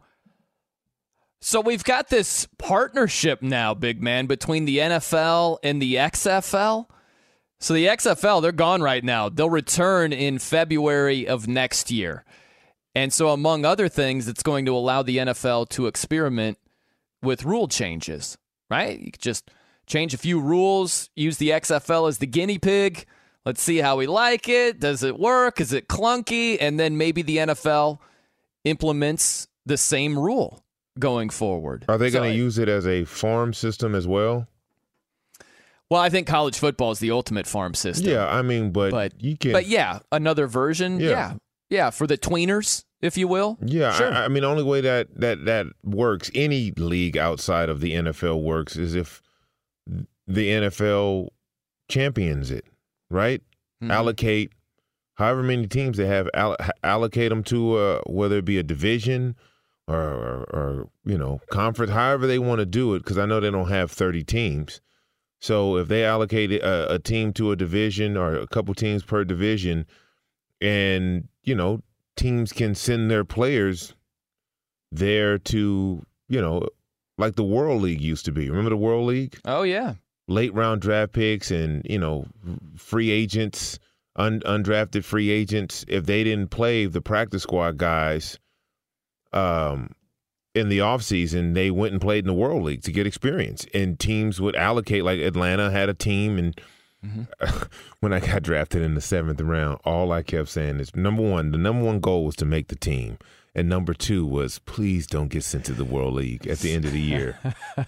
If you got sent to the World League, that means you wouldn't have gotten a lot of experience. Like right now, Trey Lance would be, playing for the Blue Diamond Argonauts or something like that. Right, sure. Just to get the experience of playing pro football. And so I think the only way a league can survive if you do that, if you fill the roster with guys who made NFL rosters. Oh, yeah, that would give you a lot of juice. That was the dumbest thing the USFL did, was try to go head-to-head with the NFL. It's you need to partner with them. Well, now the USFL's starting, right? Yeah. But why wouldn't you just combine with the XFL? Like, why wouldn't you create one minor league team? Because there's not enough superior talent for 3 pro leagues? I know, just if you're doing a spring league. Yeah. It's just not, it makes no sense. And those guys in the spring league have a chance to make training camps. Yeah, it's like we haven't had one that's successful in the spring. So why are we going to? 2. Why are we dividing them up? That. And I know everybody got money, and, The Rock owns the XFL now, which gave him the end with the NFL and all of that. But, I mean, brighter minds should get together and be like, hey, let's combine this. That way you get more teams and you get, a better farm system for these NFL teams. You get better talent, the whole 9 yards. So you have a couple of XFL rules right now that there's no way these would be implemented as NFL rules because they're just too quirky. One of them, we always talk about overtime. So the way it is in the XFL, it's like a soccer-style shootout from this perspective. They have 5 rounds, right, where each team attempts a 2-point conversion. And whoever converts more, that's the winner. If we're tied, then I guess there's sudden death after that. That's just goofy, man. We're never doing that in the NFL, where you have 5 attempts to convert a 2-point play, and each team's do that. Like, that's just goofy to me, right? That would never happen in the NFL. No. The other part is no extra points in the XFL, and this might jog your memory if you watched at all, but you have 3 options. You can go for 1 point, 2 points, or 3 points, and it depends on where you put the football on the field, right? If you put it at the 2-yard line and convert, that'd be 1 point. At the 5, it's 2 points. At the 10, it's 3 points. Again, that's just too quirky for the NFL. I don't see that ever being the new rule in the NFL. Yeah, one thing I wouldn't do in a league is implement rules that would never work on the NFL level. And I know you're trying to separate yourself right, and make the game more entertaining, but those rules don't work in college and they don't work in the NFL. So this is the circus that was the XFL when it first started with Vince McMahon and all of that. Like, that was supposed to be the anti-NFL, right? You can date the cheerleaders. You can, right? Like, nobody wants to see football like that. Yeah, and that's the thing is, I get it why you would try to differentiate yourself before, but now that you're partners, I think it's going to be just that. It's going to be a trial ground, and you're going to see a lot more rules that could maybe one day be NFL rules. Yeah, like, I would steer clear of the salaciousness of certain rules and, you know, we're not going to do a kickoff. We're going to do a headbutting contest. Like, what? Like, right. Remember how the XFL used to start? They took a guy and put him, each guy at the goal line or whatever, and put the ball at the 50, and they had to run until someone, you know, at the first 3 games, someone got hurt, severely hurt, out for the season. Like, that's not okay. No, that's not going to be the way it goes. No, that's not okay. No, they let you put your nickname on the back of the jerseys. Uh-huh, yeah. He hate me. Uh-huh. I get it back then, right? Sugar Dreams. Like, I'm like, wait, what is happening right now? Sugar Dreams with a touchdown. I'm like, whoa. Yeah. I know. It was Sweet Sauce with a catch over the middle. I'm like, Sweet Sauce. Okay. Yeah. A little bit different. A little bit of a different Mama's Baby with the interception. It's crazy. Yeah. I know. We're going to get more normalcy, which might, some people might not like that as much now that there's a partnership with the NFL. Do you think, last one for you, could you ever see this being implemented in the NFL? This is a current XFL rule. It's on punts. So all touchbacks go out to the 35-yard line. They're trying to discourage teams from punting deep into the opponent's territory. And also, if you punt the ball out of bounds inside the 35-yard line, that is also a touchback out to the 35. No, I don't like that. A little too radical for me. Yeah, I don't like that, because you're taking away the a tremendous element of the game. Yeah. Right? All of those things are skills. Being able to pin a team down on the 2, 3, 4-yard line when the ball goes out of bounds. Like, those are skills. Mm-hmm. And I don't like any rules that take away from the skill of the game. Yeah, I hear you. We'll see what happens in the next few years. Be kind of interesting to monitor that. But you know who's also very interesting to monitor, to say the least? This guy has information, and he gives it to you in a fluid, friendly manner. Huh? That is his calling card. Fluid and friendly. And friendly. That is our very own Mr. Steve DeSager. Steve F.F. DeSager.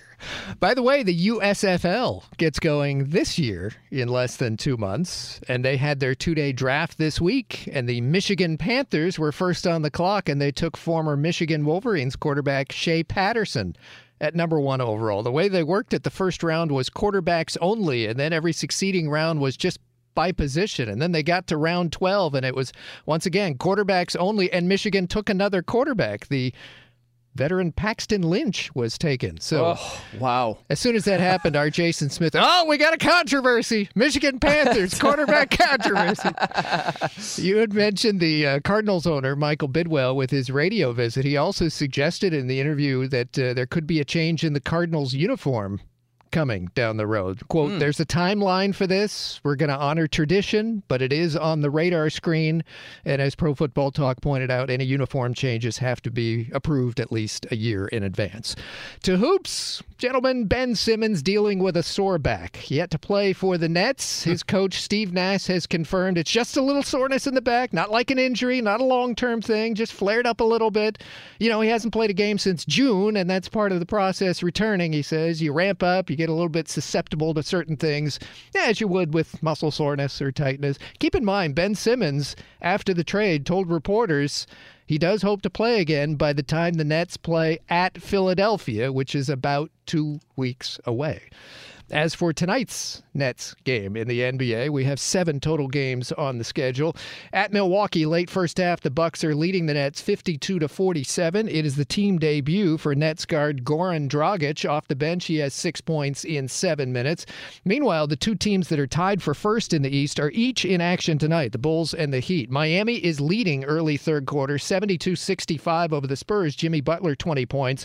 But Chicago is losing at home in the third quarter to Memphis, 69-62 for the Grizzlies. Steven Adams, 12 points, 16 rebounds so far. Cleveland's losing at home in the third quarter, 58-50 Washington, and that one Kyle Kuzma with 22 points so far. And Trae Young was kind of on tonight. About 8 minutes left in the game at Atlanta. Hawks lead 107-86 against the Toronto Raptors. Trae Young in the first 3 quarters, 32 minutes, and 37 points, 11 assists. Young, 15 of 21 shooting from the floor. To college basketball, number 3, Auburn lost at Tennessee. Number 4, ranked Purdue lost at Michigan State. Number 6, Kentucky lost at Arkansas. And 9th ranked Texas Tech lost at TCU. Just 1 week left in the regular season in college hoops. And now number 2, Arizona is losing with about 10 minutes left at Colorado, 56-50. 5th-ranked Kansas leads by 2 at 10th-ranked Baylor, 50-48 Jayhawks with about 12 minutes to go. And it's halftime of the game on FS1 from the Big East, 11th-ranked Providence up 35-26 on Creighton. And some good news regarding Major League Baseball. First off, that they've met with the union every day this week for labor negotiations. The good news now, they will meet again tomorrow, despite how ticked off they've been at each other at various times today and throughout the week. But also get to know that whenever this does, and it's probably not coming by Monday, whenever this contract does get done, a new labor agreement, there will be designated hitter in both leagues. Universal DH has been agreed on. There will be a draft lottery for Major League Baseball. The bottom 6 teams will go into the lottery. Union wanted more, but that's what they've agreed to. And also, you remember the union contention that teams are just delaying the debuts of their hot prospects so they can delay their free agency down the road. That was a big thing when Chris Bryant was being brought up with the Cubs, or not being brought up, as the case may be. This is what they've agreed on tonight. If your prospect finishes first or second in Rookie of the Year voting, even though he didn't spend a full season on the big league roster, he'll get credit for a full year of Major League service. Back to you. How many teams in the draft lottery right now? The bottom six. Bottom 6. Yeah, interesting. And a universal DH. They've been talking about that for years. I'm cool with that, big man, because, look, I'm a National League fan. Nobody wants to see pitchers. Nobody. Nobody. I love the St. Louis Cardinals. I have argued with National League purists for a long time. It is the worst thing to watch pitchers fail at hitting. It's not good. Oh, it's so bad. Yes, count me in for the universal DH all day. All day. I used to joke around. Some NL guys would be like, but, what about the double switch? I'm like, I'm willing to make that concession to not be able to have the double switch. As if we can actually watch hitters hit. Yeah, I'm cool with that.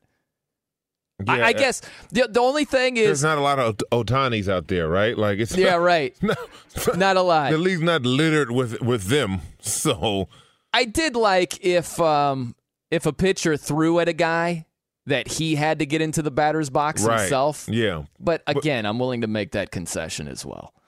It's just not entertaining to watch pitchers fail at hitting. It's bad. It's a bad product. Yeah, it slows the game down, right? Like you're like, okay. Yeah, yeah. The games are already slow. So, yeah, a little more offense, you know. I think it's going to be more entertaining that way. I'll put it this way. I think that pitchers hitting in this era, it's kind of like if your girlfriend or wife wants to throw away like your old school ratty sweatshirt, and you might be like, but no, there's a lot of sentimental value here. And once it's thrown out, you're not going to miss that holy sweatshirt. You know what I mean? Yeah. I think that's what pitchers hitting in baseball is very much like. So we talked a little bit about the Lakers here. LeBron James, he says, I live in the moment. So, of course, this comes on the heels of All-Star Weekend, where LeBron said a few things that caught headlines, right? He talked about one day teaming up with his son, Bronny James. He also waxed poetic about Sam Presti, the Oklahoma City Thunder GM. And so it was like, is this kind of reading between the lines, shade at Rob Pelinka at the same time? And what do you think about this? LeBron saying, I live in the moment. I'm all about the here and now with the Lakers. Well, he's created the moment, the here and the now. So he better live in it. Yeah. Yeah, he better live in it. He talking about something that's going to happen at the minimum 2 years from now. Right. Nobody wants to hear that, bro. You got issues to deal with. Yeah, it's hard to make your argument that you're living in the moment when you're talking about teaming up with your son a couple of years down the road. 2 years. Yeah, that's not the epitome of living in the moment. That's looking to the future. That's exactly what it is. And look, I can understand, and this has happened many times before with LeBron James. He's had a wandering eye. You're telling me he's all about the moment when they're 5 games under 500 and he sees where this team is headed this season? He's just in the here and now, that and that alone. I don't buy that for a second. No, I don't either.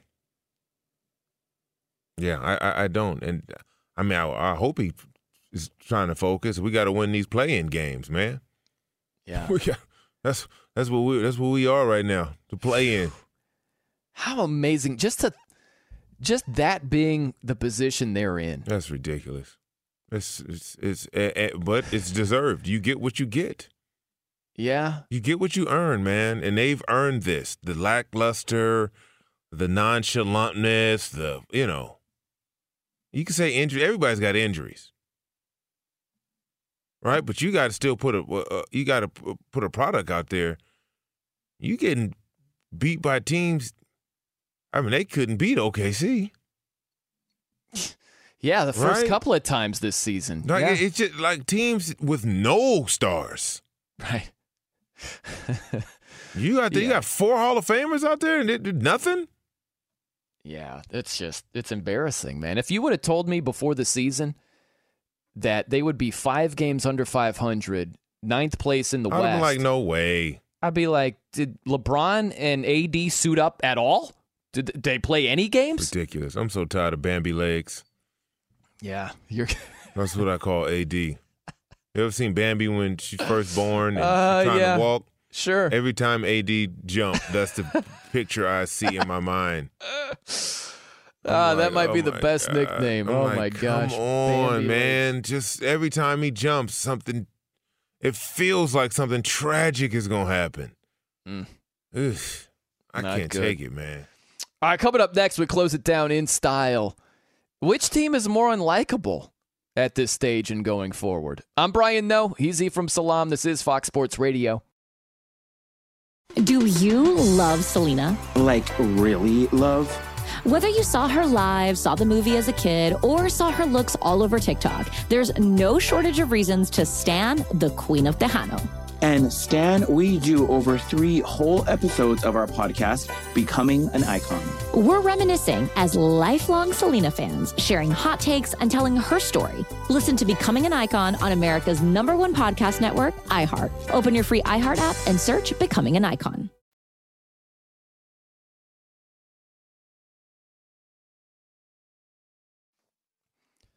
I'm Brian Noe. He's Ephraim Salam here on Fox Sports Radio.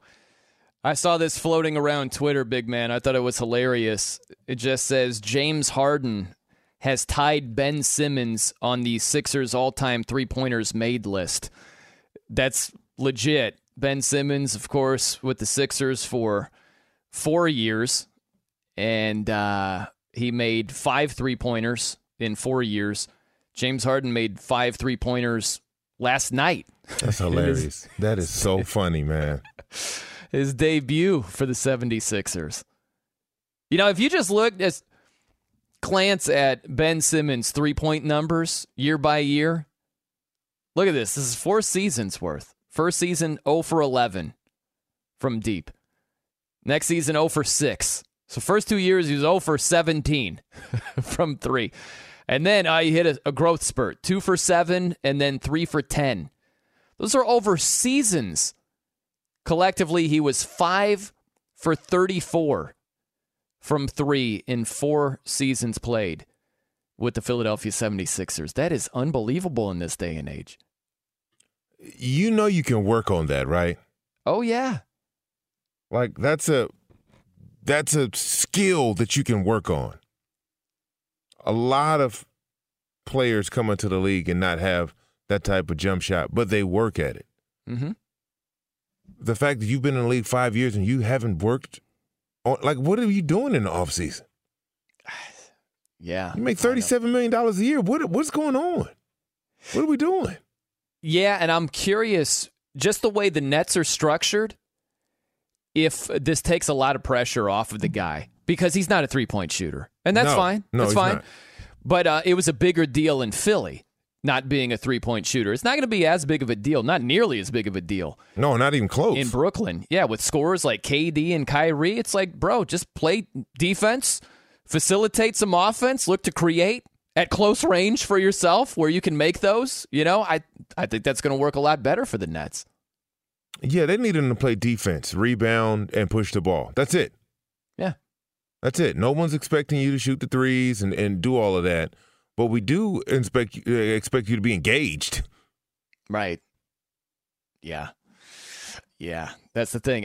And the other thing is, I don't think that Ben Simmons was ever – he was never called out as much for not being a three-point shooter as he was called out for not taking that shot at point-blank range against the Atlanta Hawks in the playoffs. Yeah, right? The wide-open dunk. Yes. That's what really did it. Yeah, people were like, you know what? Yeah. Yeah, about that. That was the textbook example of shrinking in the moment. That's just what it was. Yeah, people were like, maybe not so much here. Now, there's another layer to this. So if you keep it with Ben Simmons and look at the Nets collectively, which team is more unlikable? Especially projecting into the playoffs. Would it be the Brooklyn Nets? Not for you specifically, big man, but if you're kind of like the weatherman, and you're just saying, now here we have more people disliking the Nets, right? You're just looking at that chart, if you will. Do you think that the Nets are more unlikable, or do you think it's still the Lakers that are more unlikable? In terms of what the masses would say, right? Are they now? This is. I think I would probably be the Lakers because they are underachieving. Yeah, to a high level. Mm-hmm. At a high level, very like people can't stomach underachieving like that. Like I can't. Better team beats you, okay, but underachieving at that level, oof. Mm-hmm. I got nothing for you. Yeah. Yeah, hey, that's fair. I also think I'm going to stick with the Lakers because they've got 17 titles, you know? There's something about, again, for a non-fan, the Showtime Lakers, the purple and gold. Like, it's just, if you dislike the Lakers, there are beat LA chants, right? Yes. There's no beat BRK. I don't even know what the beat Brooklyn. I mean, Brooklyn's never won. The Nets have never won an NBA championship. So, I mean, you know. Yeah. It's just, it's apples to oranges right there. Yeah. It's not even, they don't have the story. They have the ABA storied history, but, you know, not the NBA history of every year is a championship year in the eyes of the Lakers. I just, you know, if you tried to separate the history as much as possible, which is very hard to do, and you just tried to make it the here and now as much as possible, I'm just curious for the non-fans of both teams, like, who's cheering harder for a team to lose? Are you cheering like Lakers. Crazy for the Lakers to lose? People hate the Lakers. I know it, but when you get Kyrie Irving playing home and away, you get Ben Simmons, you know, he's on that team again. You at least got a fair fight between the Lakers and the Nets for who's more unlikable. That's true. That is we call that a pick'em.